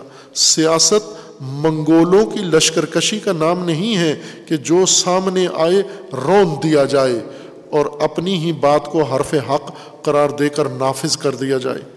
جمہوریت اور سیاست کے تصورات سامنے آئے ہی اس لیے تھے کہ معاشرہ قتل و غارت سے بچ جائے اور سارے اختلافات کے باوجود پرامن طریقے سے آگے بڑھے۔ اب اگر سیاست میں پھر سے لہو اور خون اور خونی انقلاب کی باتیں ہونے لگی ہیں تو اس سے بڑی بدقسمتی کیا ہو سکتی ہے۔ تاہم اگر کسی کو اصرار ہے کہ خونی انقلاب کوئی بری چیز نہیں ہے اور قوموں کی زندگی میں یہ مراحل بھی کبھی آ جاتے ہیں، تو پھر اس قیادت سے یہ سوال بھی پوچھنا چاہیے کہ انقلاب میں قیادت بھی اپنے بچوں اور اہل و عیال سمیت شامل ہو، خونی قافلے میں اپنی بیوی بھی ہو، صحافی ماری جاتی ہے تو اپنی زوجہ بھی ہو، اپنے بچے بھی ہوں۔ یا اس خونی انقلاب کا ایندھن صرف غریب کے بچے بنیں گے جن کی ماؤں کی حسرتوں نے عشروں میں بچے پال کر جوان کیے۔ یہ بچے، یہ نوجوان کسی اندھے انقلاب کا ایندھن بنا کر پیدا کیے گئے ہیں جس انقلاب کی نہ تفصیل کسی کو معلوم ہے، نہ ایجنڈا اور نہ حکمت عملی۔ عمران خان ایک مقبول رہنما ہیں، اتنی مقبولیت کے ساتھ اگر معمولی سی بصیرت بھی ہم رکاب ہو جائے، تھوڑی سی بصیرت بھی اس مقبولیت میں اگر شامل ہو جائے تو قیادت ایک قوم کو کھڑا کر سکتی ہے۔ یہ فیصلہ اب عمران نے کرنا ہے۔ وہ اپنی غیر معمولی مقبولیت کو قوم کے لیے ایک نوید بنانا چاہتے ہیں یا امتحان۔ اب یہ میں نے اس لیے کہا تھا کہ واقعہ ہونے سے پہلے فائرنگ جمعرات کو ہوئی ہے، یہ ٹویٹ بدھ کو کیا گیا ہے کہ ایک خونی انقلاب کی ضرورت ہے، یعنی ان کی تحریک کو، اقتدار پرستی کی تحریک کو، اقتدار میں آنے کی خواہش جو پہلے انہوں نے بیساکھیاں استعمال کی تھیں وہ ہٹ گئی ہیں۔ پہلے فوج کے ذریعے اقتدار میں آئے تھے، فوج کو ناراض کر بیٹھے ہیں، اور شدید ناراض، اتنا ناراض کہ اب شاید پاکستانی، یعنی دو چیزیں، دو میں سے ایک چیز رہ سکتی ہے، یا پاکستان کی فوج رہے گی یا عمران خان کی حکومت، دونوں ایک ساتھ اب نہیں چل سکتے۔ یہاں تک انہوں نے نوبت پہنچا دی ہے اس فوج کے ساتھ جنہوں نے احسان کر کے ان کو لیڈر بنایا، پاپولر کیا اور اقتدار دیا۔ اب ظاہر ہے کہ اس طریقے سے تو اقتدار نہیں مل سکتا جس طریقے سے پہلے اقتدار میں آئے تھے۔ اب اقتدار کے لیے انہیں یہ حربہ نظر آیا ہے کہ ہم عوام کو، جوانوں کو، قوم کے جوانوں کو میدان میں لائیں، اور قوم کے جوانوں کے ذریعے جلسے، جلوس اور دھرنے سے کبھی اقتدار نہیں ملا پاکستان میں، کسی کو کسی نے دھرنا دے کر کرسی نہیں لی۔ لیکن ایک اور طریقہ جو آزمودہ ہے دنیا میں وہ ہے خون خرابہ اور خون ریزی، جنگ، کہ قوم کے جوانوں کو بھڑکا کر اٹھایا جائے یا اپنے حواریوں کو، اپنی جماعت کے لوگوں کو بھڑکا کر اٹھایا جائے، مسلح کیا جائے، اور پھر سیاسی عمل کا نام دے کر یہ جنگ شروع کی جائے آپس میں۔ وہ جنگ جو پہلے مذہبی نفرتوں کی بنیاد پر پاکستان میں تیس پینتیس سال لڑی گئی ہے، اب سیاسی نفرتوں کی بنیاد پر شروع کی جا رہی ہے۔ یعنی یہ فرقہ واریت ہے، سیاسی نفرت کی بنیاد پر جو سیاست ہوتی ہے، تنظیم ہے، یہ سیاسی نہیں ہے، یہ فرقہ فرقہ ہے اور فرقہ وارانہ عمل پاکستان میں شروع ہے۔ خوب ظاہر ہے اس عمل کو اب لاشوں کی ضرورت ہے، چونکہ لوگوں کو طیش میں لانا ہے، لوگوں کو جوش میں لانا ہے، لوگوں کو مشتعل کرنا ہے۔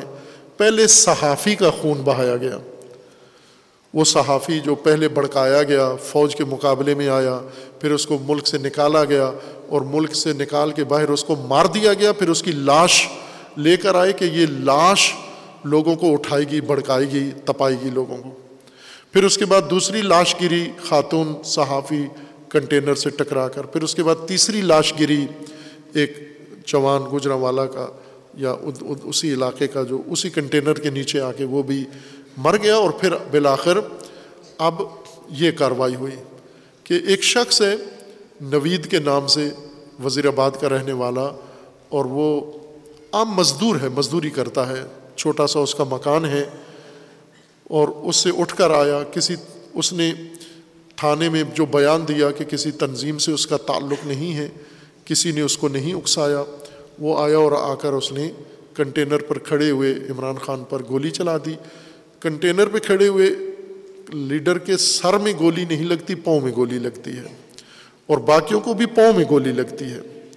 اس کے ہاتھ میں پستول ہے، اور جو کنٹینر پہ گولیاں لگی ہیں وہ بریسٹ مارا گیا ہے، پستول سے بریسٹ نہیں چلتا، وہ بڑی گن سے چلتا ہے، کلیشنکوف سے، آٹومیٹک اسلحے سے بریسٹ چلتا ہے، بریسٹ وہ آٹومیٹک اسلحے سے چلتا ہے، اور یہ آٹومیٹک اسلحہ الگ نوعیت کا ہوتا ہے، جو اس کے ہاتھ میں نظر آ رہا ہے وہ بریسٹ مارنے والا اسلحہ نہیں ہے۔ وہ کنٹینر کے نیچے روڈ پہ ہے، اور کنٹینر بہت اوپر ہے، بیس فٹ کی بلندی پر، اور وہاں سے جو کھڑے ہوئے ہیں ان کی پاؤں میں جا کر گولیاں لگتی ہیں۔ پاؤں میں گولیاں مارنے کی بڑی مہارت چاہیے، سر میں گولی مارنے والے کو کوئی مہارت نہیں چاہیے، وہ بندوق اٹھائے سیدھا دوسرے کے اوپر چلا دے، سینے اور سر میں جا لگے گی۔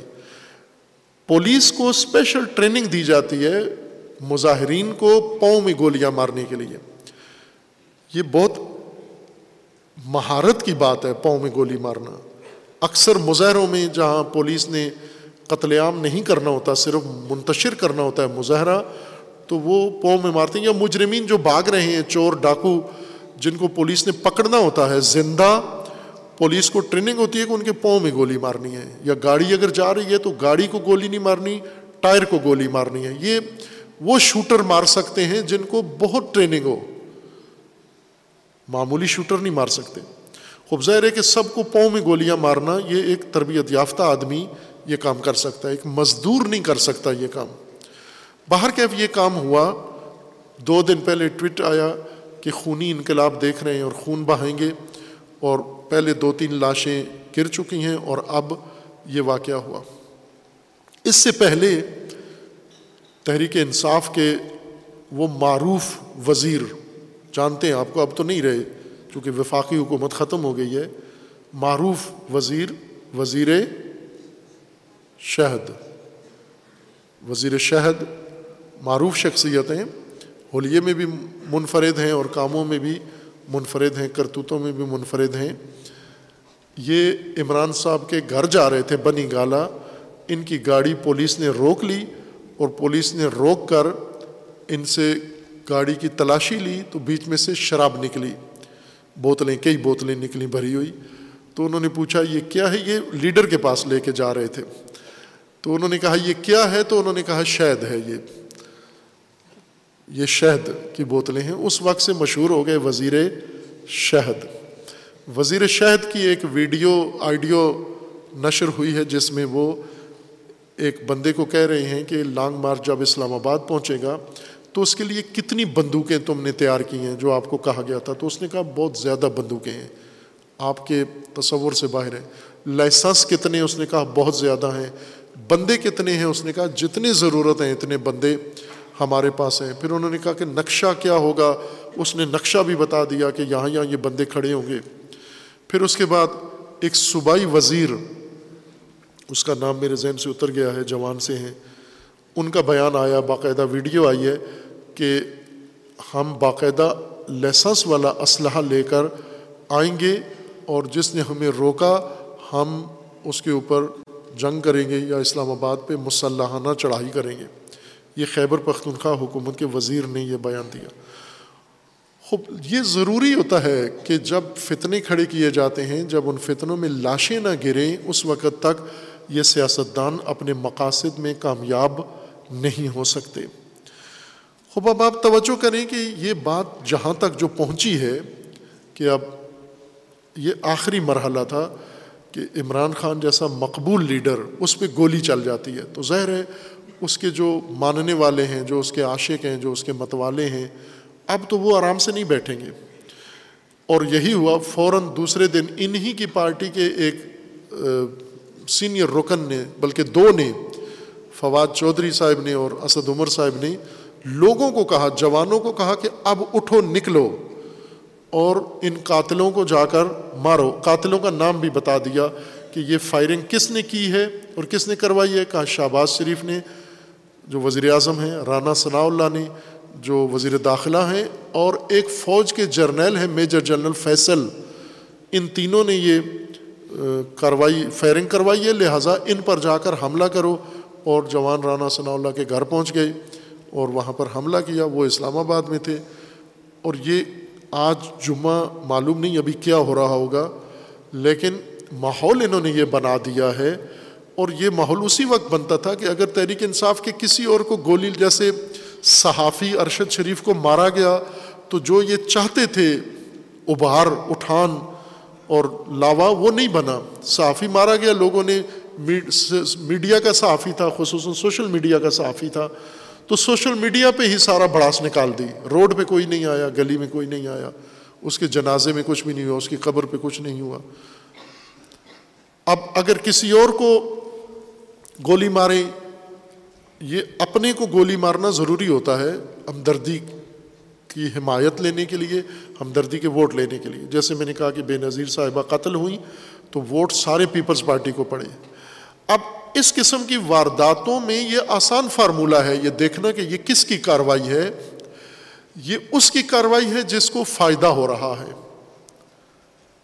ان لاشوں سے فائدہ کس کو مل رہا ہے، اس فائرنگ سے فائدہ کس کو مل رہا ہے، نقصان کس کا ہو رہا ہے۔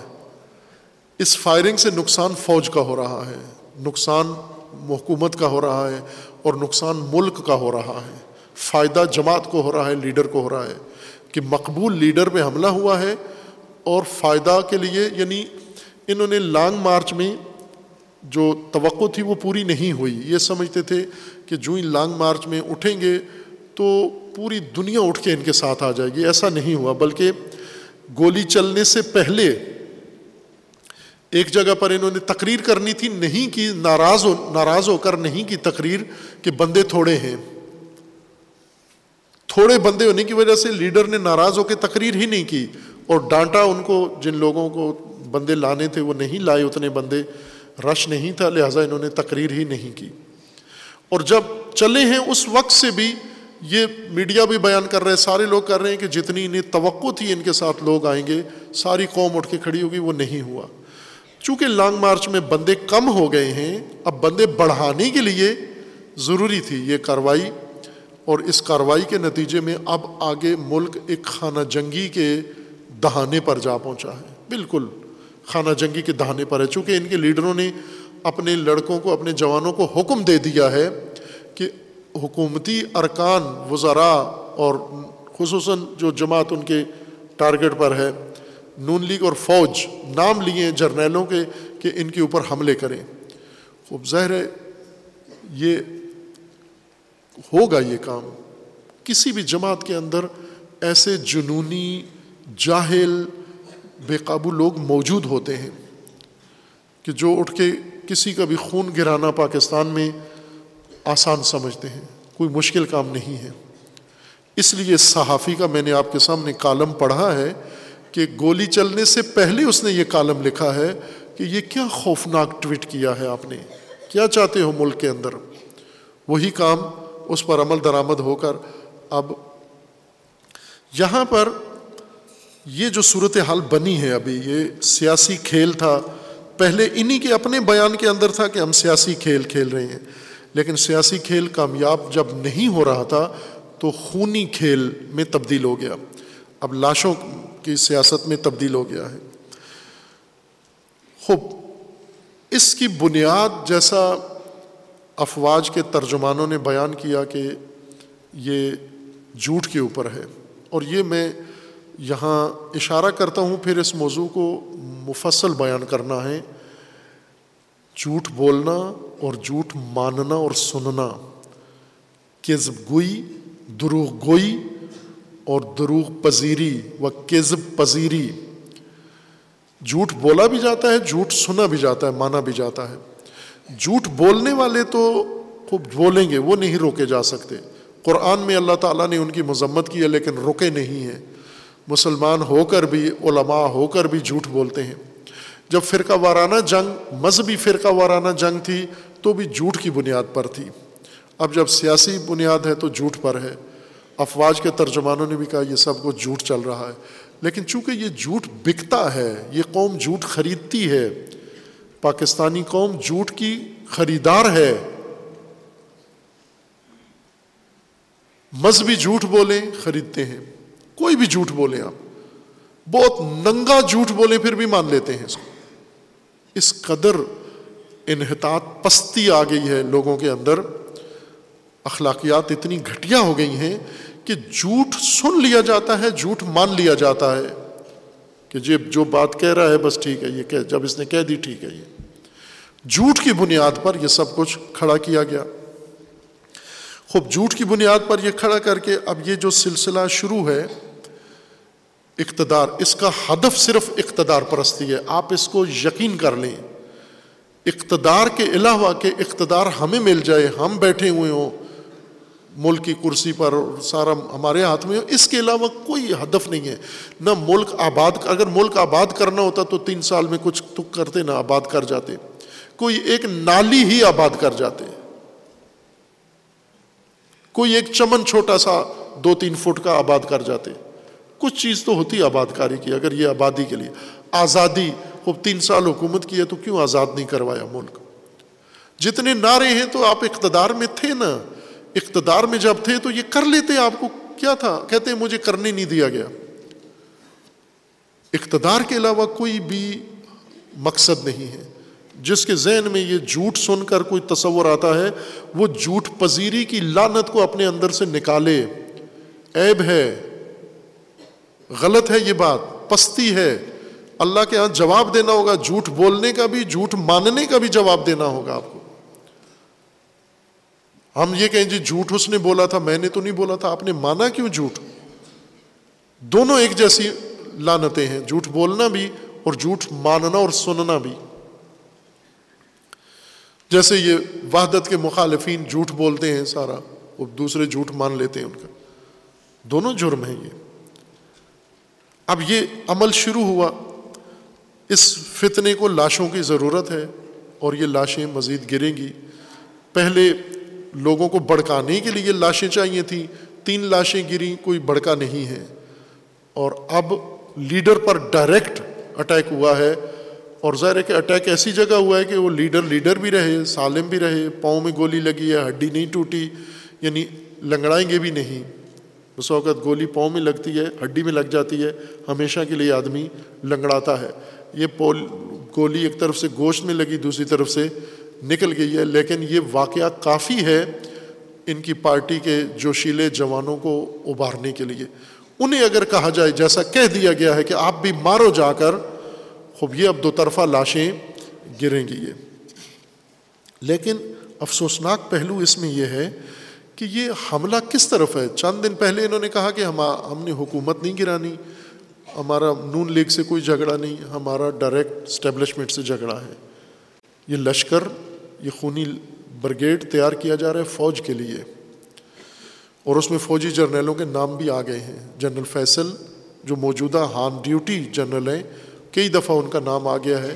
ظاہر ہے ایک جرنیل کا نام آیا ہے، باقیوں کو ایکس وائی کہہ کے پکارتے ہیں، باقیوں کو میر جعفر میر صادق کہتے ہیں، باقیوں کو اور نیوٹرل کے عنوان دیتے ہیں، جانور کہتے ہیں. تو مقصود پوری فوج ہے، یعنی ہر وہ جو ان کا حامی نہیں ہے وہ سب اب واجب القتل ہو گیا ہے. توجہ کریں کہاں نفرت جا پہنچی ہے. نفرت کا مذہب جب ضیاء الحق کے اس منحوس دور میں وہ ملعون اور منحوس انسان جنگ سے اٹھا جس نے شیعہ کو کافر قرار دے کر واجب القتل قرار دیا، پھر اس کے بعد قتل و غارت گری شروع ہوئی، تکفیری پھر آتے گئے، واجب القتل جس کو قرار دیتے گئے، قتل کرتے گئے لوگ. بعد میں توہین رسالت پر جن لوگوں نے قتل واجب القتل جن کو قرار دیا گیا وہ قتل ہوتے گئے وہ لوگ. یہ ذاکر جو شیعہ قتل ہوا سیالکوٹ میں، چونکہ کچھ نے اس کو واجب القتل قرار دیا تھا تو قتل کر دیا جا کر انہوں نے، ان کے لشکر نے. اب یہ سیاسی فرقہ جو نفرت کی بنیاد پر بنا ہے اس نے فوج کو واجب القتل قرار دیا ہے. یہ باتیں جانور، میر جعفر، میر صادق، فلاں فلاں، پھر وصیت کی کہ فلاں جرنل میرا اگر مجھ پر حملہ ہوا تو اس پر حملہ کرنا جا کر. خوب ظاہر ہے یہ ساری فوج کے لیے تیاریاں ہو رہی ہیں، اور یہ جنونی اٹھیں گے، کریں گے. یہ کوئی نہ کہے کہ ڈر جائیں گے. بعض لوگ یہ سمجھتے ہیں کہ چونکہ یہ ایلیٹ کلاس ہیں، پڑھے لکھے ہیں، بڑے ممی ڈیڈی بچے ہیں، یہ نہیں کریں گے. کریں گے. یہ سب پب گیم کھیل کے ماہر ہو گئے ہیں، اور پب کھلاڑی اپنی ماں کو بھی قتل کر دیتا ہے، اپنے خاندان کو قتل کر دیتا ہے. یہیں لاہور کے اندر یہ تھوڑا سا آگے محلہ ہے کانا، اس کے اندر ایک پب کے کھلاڑی نے اٹھ کر رات کو ماں بھی مار دی، بہن بھائی بھی سارے مار دیے ایک رات میں. خوب یہ پب کھلاڑی ہیں، یہ سارے ان کو اسلحہ دے دیا گیا ہے، اسلحہ تقسیم ہو گیا ہے. اس ویڈیو یا آئیڈیو کے مطابق بندے بھی بہت ہیں، بندوقیں بھی بہت ہیں اسلام آباد پر یلغار اور حملے کے لیے.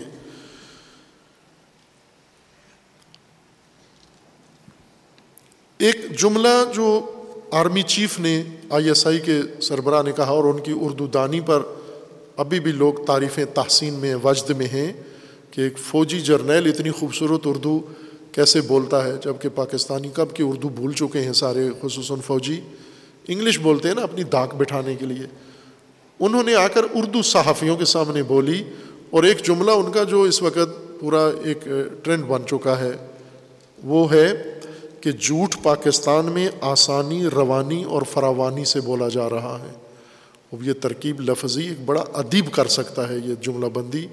اور انہوں نے کہا کہ پاکستان میں جھوٹ آسانی، روانی اور فراوانی سے بولا جا رہا ہے. خوب جب آپ اب فوج کو جب پتہ ہے کہ یہ جھوٹ ہے سارا، اور اس جھوٹ کے ساتھ یہ ماحول بن رہا ہے، اور یہ تیاریاں بھی آپ کے لیے ہو رہی ہیں، اب یہاں پر اتنا اس کو موقع دینا، اتنی مہلت دینا کہ یہ خونی جنگ تک پہنچائے، جرنیلوں کے نام لے کر، سیاستدانوں کے نام لے کر واجب القتل قرار دیا جائے. جب سیاستدانوں کو جس طرح واجب القتل قرار دیا گیا تھا، پہلے شیعہ کو کافر قرار دے کر واجب القتل قرار دیا، اور پھر کیا قتل، فتوے کے بعد رکے نہیں. یہ سیاسی فتویٰ بھی ہے اور انہوں نے قرار دیا ہے. خوب جب یہ فتوے سیاسی آ گئے ہیں، یہ نفرت سیاست کی آ گئی ہے، سیاسی نفرت آ گئی ہے، تو اب جیسے عدلیہ نے، مثلا عدلیہ میں یہ کیس گیا ہے کہ اسلام آباد پر چڑھائی ہو رہی ہے تو آپ اس کو روکیں.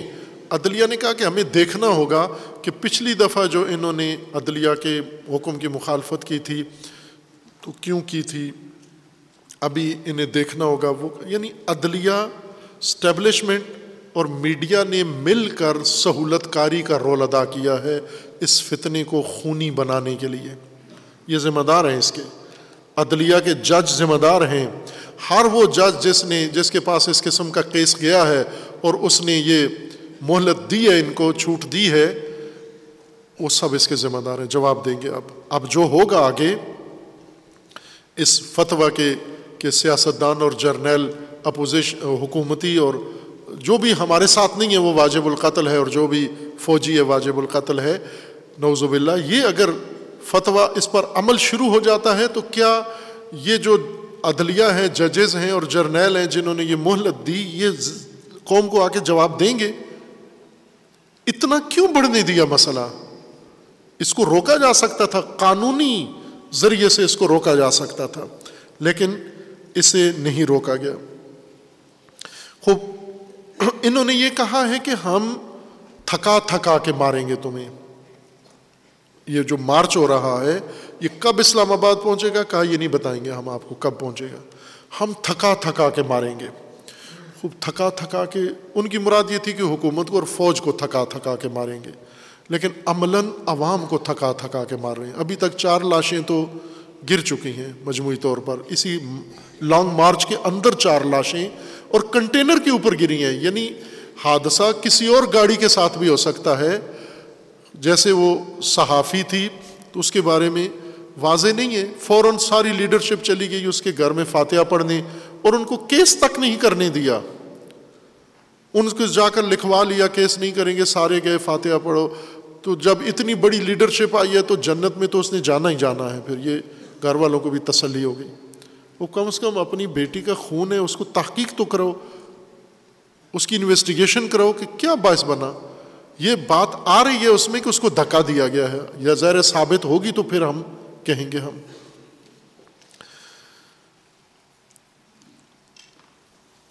فوج پہلے جب اقتدار ان کو دیا گیا اور انہوں نے دھرنا اسلام آباد میں دیا تو اس وقت انہی کا اپنا، پاپولر کا اپنا کہنا تھا کہ امپائر کی انگلی، روز دھرنے میں آ کے تقریر کرتے تھے کنٹینر پر کہ امپائر کی انگلی اٹھنے والی ہے، یعنی فوج ہمارے حق میں فیصلہ کرنے والی ہے۔ لیکن اس وقت پشاور کا دھماکہ ہو گیا تھا، پشاور سکول پر، تو یہ دھرنا ان کو ختم کرنا پڑا۔ ابھی امپائر کے اوپر خود یہ یلغار ہو رہی ہے، ابھی امپائر کی انگلی سے کام نہیں چلے گا، امپائر کو خود کھڑا ہونا پڑے گا اور اپنی ساکھ بچانے کے لیے اس فتنے کو کنٹرول کرنا ہوگا۔ یہ جو ایک رٹا لگایا ہوا ہے، ریٹ لگائی ہوئی ہے سب نے، جمہوریت جمہوریت بچاؤ، جمہوریت بچاؤ، جمہوریت کس قیمت پر بچاؤ؟ یہ کون سی جمہوریت ہے؟ یہ خناس جمہوریت، یہ خونی جمہوریت، یہ جھوٹی جمہوریت، وہ جمہوریت جو جھوٹ پر مبتنی ہے، آسان، فراوان اور روان جھوٹ پر، اس کی پٹڑی پر جو جمہوریت چڑھی ہوئی ہے، اس کو بچانا اتنا ضروری ہو گیا ہے۔ جھوٹ کے اوپر، جس کی ہر چیز جھوٹ کے اوپر ہے۔ یہ یوں نہیں کہ میں ایک جماعت کی بات کر رہا ہوں، سیاستدان جو ابھی اپوزیشن میں ہے یا حکومت میں ہے، یہ سب کے سب ایک ہیں، ان میں انیس بیس کا فرق نہیں ہے۔ یہ بہت گندے ہیں، یہ سب کے سب اقتدار پرست ہیں، یہ سب کے سب۔ اگر پاکستان کے ساتھ دشمنی دیکھی جائے تو انہوں نے سب سے زیادہ دشمنی کی ہے پاکستان کے ساتھ، اور وہ مذہبی جنہوں نے فرقہ واریت پھیلائی ہے وہ پاکستان کے سب سے بڑے دشمن ہیں، اور جو ابھی بھی تفرقے کی باتیں کرتے ہیں یہ سب پاکستان کے دشمن ہیں، جو بھی نفرت کی بات کرتا ہے۔ خوب، اس وقت ضرورت ہے کہ فوج، جب فوج کی ذمہ داریوں میں سے نا ملک بچانا، قوم بچانا، ملک کی سلامتی، یہ فوج کی بنیادی ذمہ داریوں میں سے، سیاست فوج کے فرائض میں سے نہیں ہے، لیکن سلامتی فوج کے فرائض میں سے ہے، حفاظت فوج کے فرائض میں سے ہے۔ آج فریضہ بنتا ہے ان کا کہ یہ ملک کو، ملک کی سلامتی کو اس خونی جنگ سے بچائیں، جس میں یہ وجوب واجب القتل ہونے کے فتوے سب کے صادر ہو گئے ہیں۔ اب نہیں بچاؤ گے تو کب بچاؤ گے؟ پھر لاشیں آ کے دف دفناؤ گے، بچاؤ گے؟ ابھی بچاؤ، اور بچانے کا طریقہ یہ نہیں ہے کہ انہی گندے کیڑوں کو باری باری حکومت دیتے جاؤ، کبھی یہ آ جائے، کبھی وہ آ جائے، کبھی وہ آ جائے، اور یہ گند کبھی ختم ہی نہ ہو۔ ایک دفعہ کے لیے، ہمیشہ کے لیے ختم کرو اس کو۔ یا اللہ کی حکومت ہو، امامت و ولایت کا نظام ہو، یا پھر اگر ملک بچانا ہے تو خود اقتدار اپنے ہاتھ میں لو، لیکن مارشل لا نہ لگانا۔ مارشل لا ملک کے ساتھ دشمنی ہے، مارشل لا لگانا۔ جمہوریت، جب جمہوریت سرے سے من گھڑت چیز ہے، لیبرل جمہوریت من گھڑت چیز ہے، ڈیموکریٹک جمہوریت من گھڑت چیز ہے، اور فلاں اسلامی جمہوریت بھی بنائی ہو، یہ خود ساختہ ہی ہے نا، اسلام میں جمہوریت کہاں سے ہے؟ جب یہ ساری جمہوریتیں بن گئی ہیں تو ایک فوجی جمہوریت بھی بنا لو آپ، ایک اضافہ کر دو جمہوریت میں، کوئی روکتا ہے آپ کو؟ گناہ ہوتا ہے آپ کو؟ کہو فوجی جمہوریت، جس میں فوج اقتدار میں آ جائے لیکن نہ مارشل لا لگائے، مارشل لا نہیں لگانا، جمہوریت کے تحت ہو۔ جمہوریت کا مطلب یہ ہے کہ فوج اس سیاسی گند گندگی کو سائیڈ پہ کرے اور عوام اور فوج کا آپس میں اعتماد ہو، رابطہ ہو، عوام فوج پہ اعتماد کریں، فوج عوام پہ اعتماد کرے، اور عوام اور فوج، عوام ہے نا جمہور، تو جمہور سے خود فوج ڈائریکٹ کیوں نہیں ہو جاتی؟ جس طرح چین کے اندر ہے، چین میں کون سی جمہوریت ہے؟ اتنی ترقی ہے، امن ہے، سلامتی ہے، ہر چیز چین میں آئیڈیل ہے، کس جمہوریت کا نتیجہ ہے یہ سارا؟ پچہتر سال سے چین میں یہ ترقی ہو رہی ہے، ایک دن جمہوری نہیں دیکھا انہوں نے، ہماری جمہوریت نے ہمارا کیا حشر کر دیا ہے، اور دو جو فوجی آئے ہیں انہوں نے جمہوریت سے بھی زیادہ نقصان پہنچایا، چونکہ وہ مارشل لا کے ذریعے آئے ہیں، مارشل لا نہیں لائے، جمہوریت یعنی عوام، فوج اور آئین پاکستان، یہ ترکیب بن کر اس ملک کو نجات دیں، خون خرابے سے نجات دیں، نہ مذہبی جنونیوں کو قتل عام کے موقع دیں اور نہ سیاسی جنونیوں کو قتل عام کا موقع دیں۔ یہ کام لازم ہے اس وقت پاکستان کو بچانے کے لیے، جب تک یہ بیچ میں مہرے گندے، کیا ضرورت ہے ان کی؟ کیا یہ گندے ناکارہ ترین لوگ عوام کے نمائندے ہو سکتے ہیں؟ تو فوجی کیوں نہیں عوام کے نمائندے ہو سکتے؟ کہاں لکھا ہوا ہے کہ فلاں محکمے کا لوگ عوام کا نمائندہ نہیں ہو سکتا، یہی عوام کے نمائندے ہوں گے؟ خوب سارے نمائندے ہو سکتے ہیں، وکلاء بھی نمائندے ہو سکتے ہیں، علماء بھی نمائندے ہو سکتے ہیں، جرنیل بھی نمائندے ہو سکتے ہیں، ججز بھی نمائندے ہو سکتے ہیں، حتماً گندے لوگ ہی عوام کے نمائندے ہوں گے، حتماً چور ڈاکو اور جنونی اور اقتدار پرست ہی عوام کے نمائندے ہوں گے، جو اقتدار کے لیے مر رہے ہیں وہی عوام کے نمائندے ہوں گے۔ اگر ملک کے وفادار ہیں وہ عوام کے نمائندے نہیں ہو سکتے، دین کے وفادار ہیں وہ عوام کے نمائندے نہیں ہو سکتے، انسانیت کے خیرخواہ عوام کے نمائندے نہیں ہو سکتے، دین کے پیروکار عوام کے نمائندے نہیں ہو سکتے۔ یہ کیسی گندی جمہوریت ہے جس کے اندر حتماً گندا آدمی نمائندہ ہو سکتا ہے عوام کا؟ خوب صاف ستھرے لوگ بھی عوام کے نمائندے ہو سکتے ہیں۔ چین کے اندر یہ عوام کے نمائندے ہیں نا، عوام نے نہیں چنے لیکن انہوں نے عوام کو تکلیف نہیں ہونے دی، چین سے غربت ختم کر دی، دنیا کا سب سے بڑا آبادی والا ملک، اور سب دشمن ہے، یورپ دشمن، مغرب دشمن، سارے دشمن ہیں چین کے، لیکن اس نے اپنے ملک سے غربت ختم کر دی۔ کوئی چینی بے روزگار نہیں ہے، کوئی چینی کسی مشکل میں نہیں۔ جب کرونا وبا آئی، چین سے پھوٹی، ساری دنیا میں لاکھوں لوگ مرے، چین نے ہفتے کے اندر اندر کنٹرول کر لیا اس کو، کیوں کہ گندے لوگ نمائندے نہیں تھے عوام کے۔ چین کے وفادار، عوام کے ساتھ مخلص، اپنے ہدف کے ساتھ اپنے ملک کے وفادار نمائندے تھے، ہر چند جمہوری طریقے سے الیکشن سے نہیں آئے تھے، پارٹی کی حکومت ہے، کمیونسٹ پارٹی کی حکومت ہے، وہ آپس میں اقتدار بانٹ لیتے ہیں۔ خوب عوام کے نمائندے یہی ہوتے ہیں جو عوام کو سہولت دیں، جو عوام کو رفاہ دیں، جو عوام کی خدمت کریں، جو عوام کو لوٹیں، تباہ کریں، جو عوام پہ جینا حرام کر دیں، یہ عوام کے نمائندے ہیں۔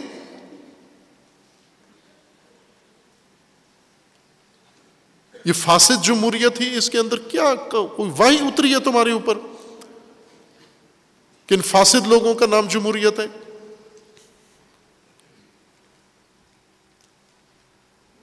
آئین میں کتنی دفعہ آپ ترمیم کر چکے ہیں، ہر ایک اپنے مفاد میں، اپنے حق میں آئین بدل دیتا ہے، خوب ایک دفعہ اور اس کے اندر لکھ دو یہ کہ یہ سیاسی گندگی یہ نہیں آ سکتی اقتدار میں، کسی دروازے سے نہیں آ سکتے، یہ عوام دشمن نہیں آ سکتے۔ یہ جو فتوے اس طرح کے دیتے ہیں یہ یہ عوام کے نمائندے بنائیں گے آپ ان کو؟ یہ مہلت نہ دیں، عدلیہ ٹال مٹول ختم کرے، قوم کو ان کے حوالے نہ کریں، جو طاقتور طبقے ہیں عوام طاقتور سب سے طاقتور ہیں لیکن بے شعور ہیں، اس لیے ان کی طاقت راکھ کا ڈھیر ہے۔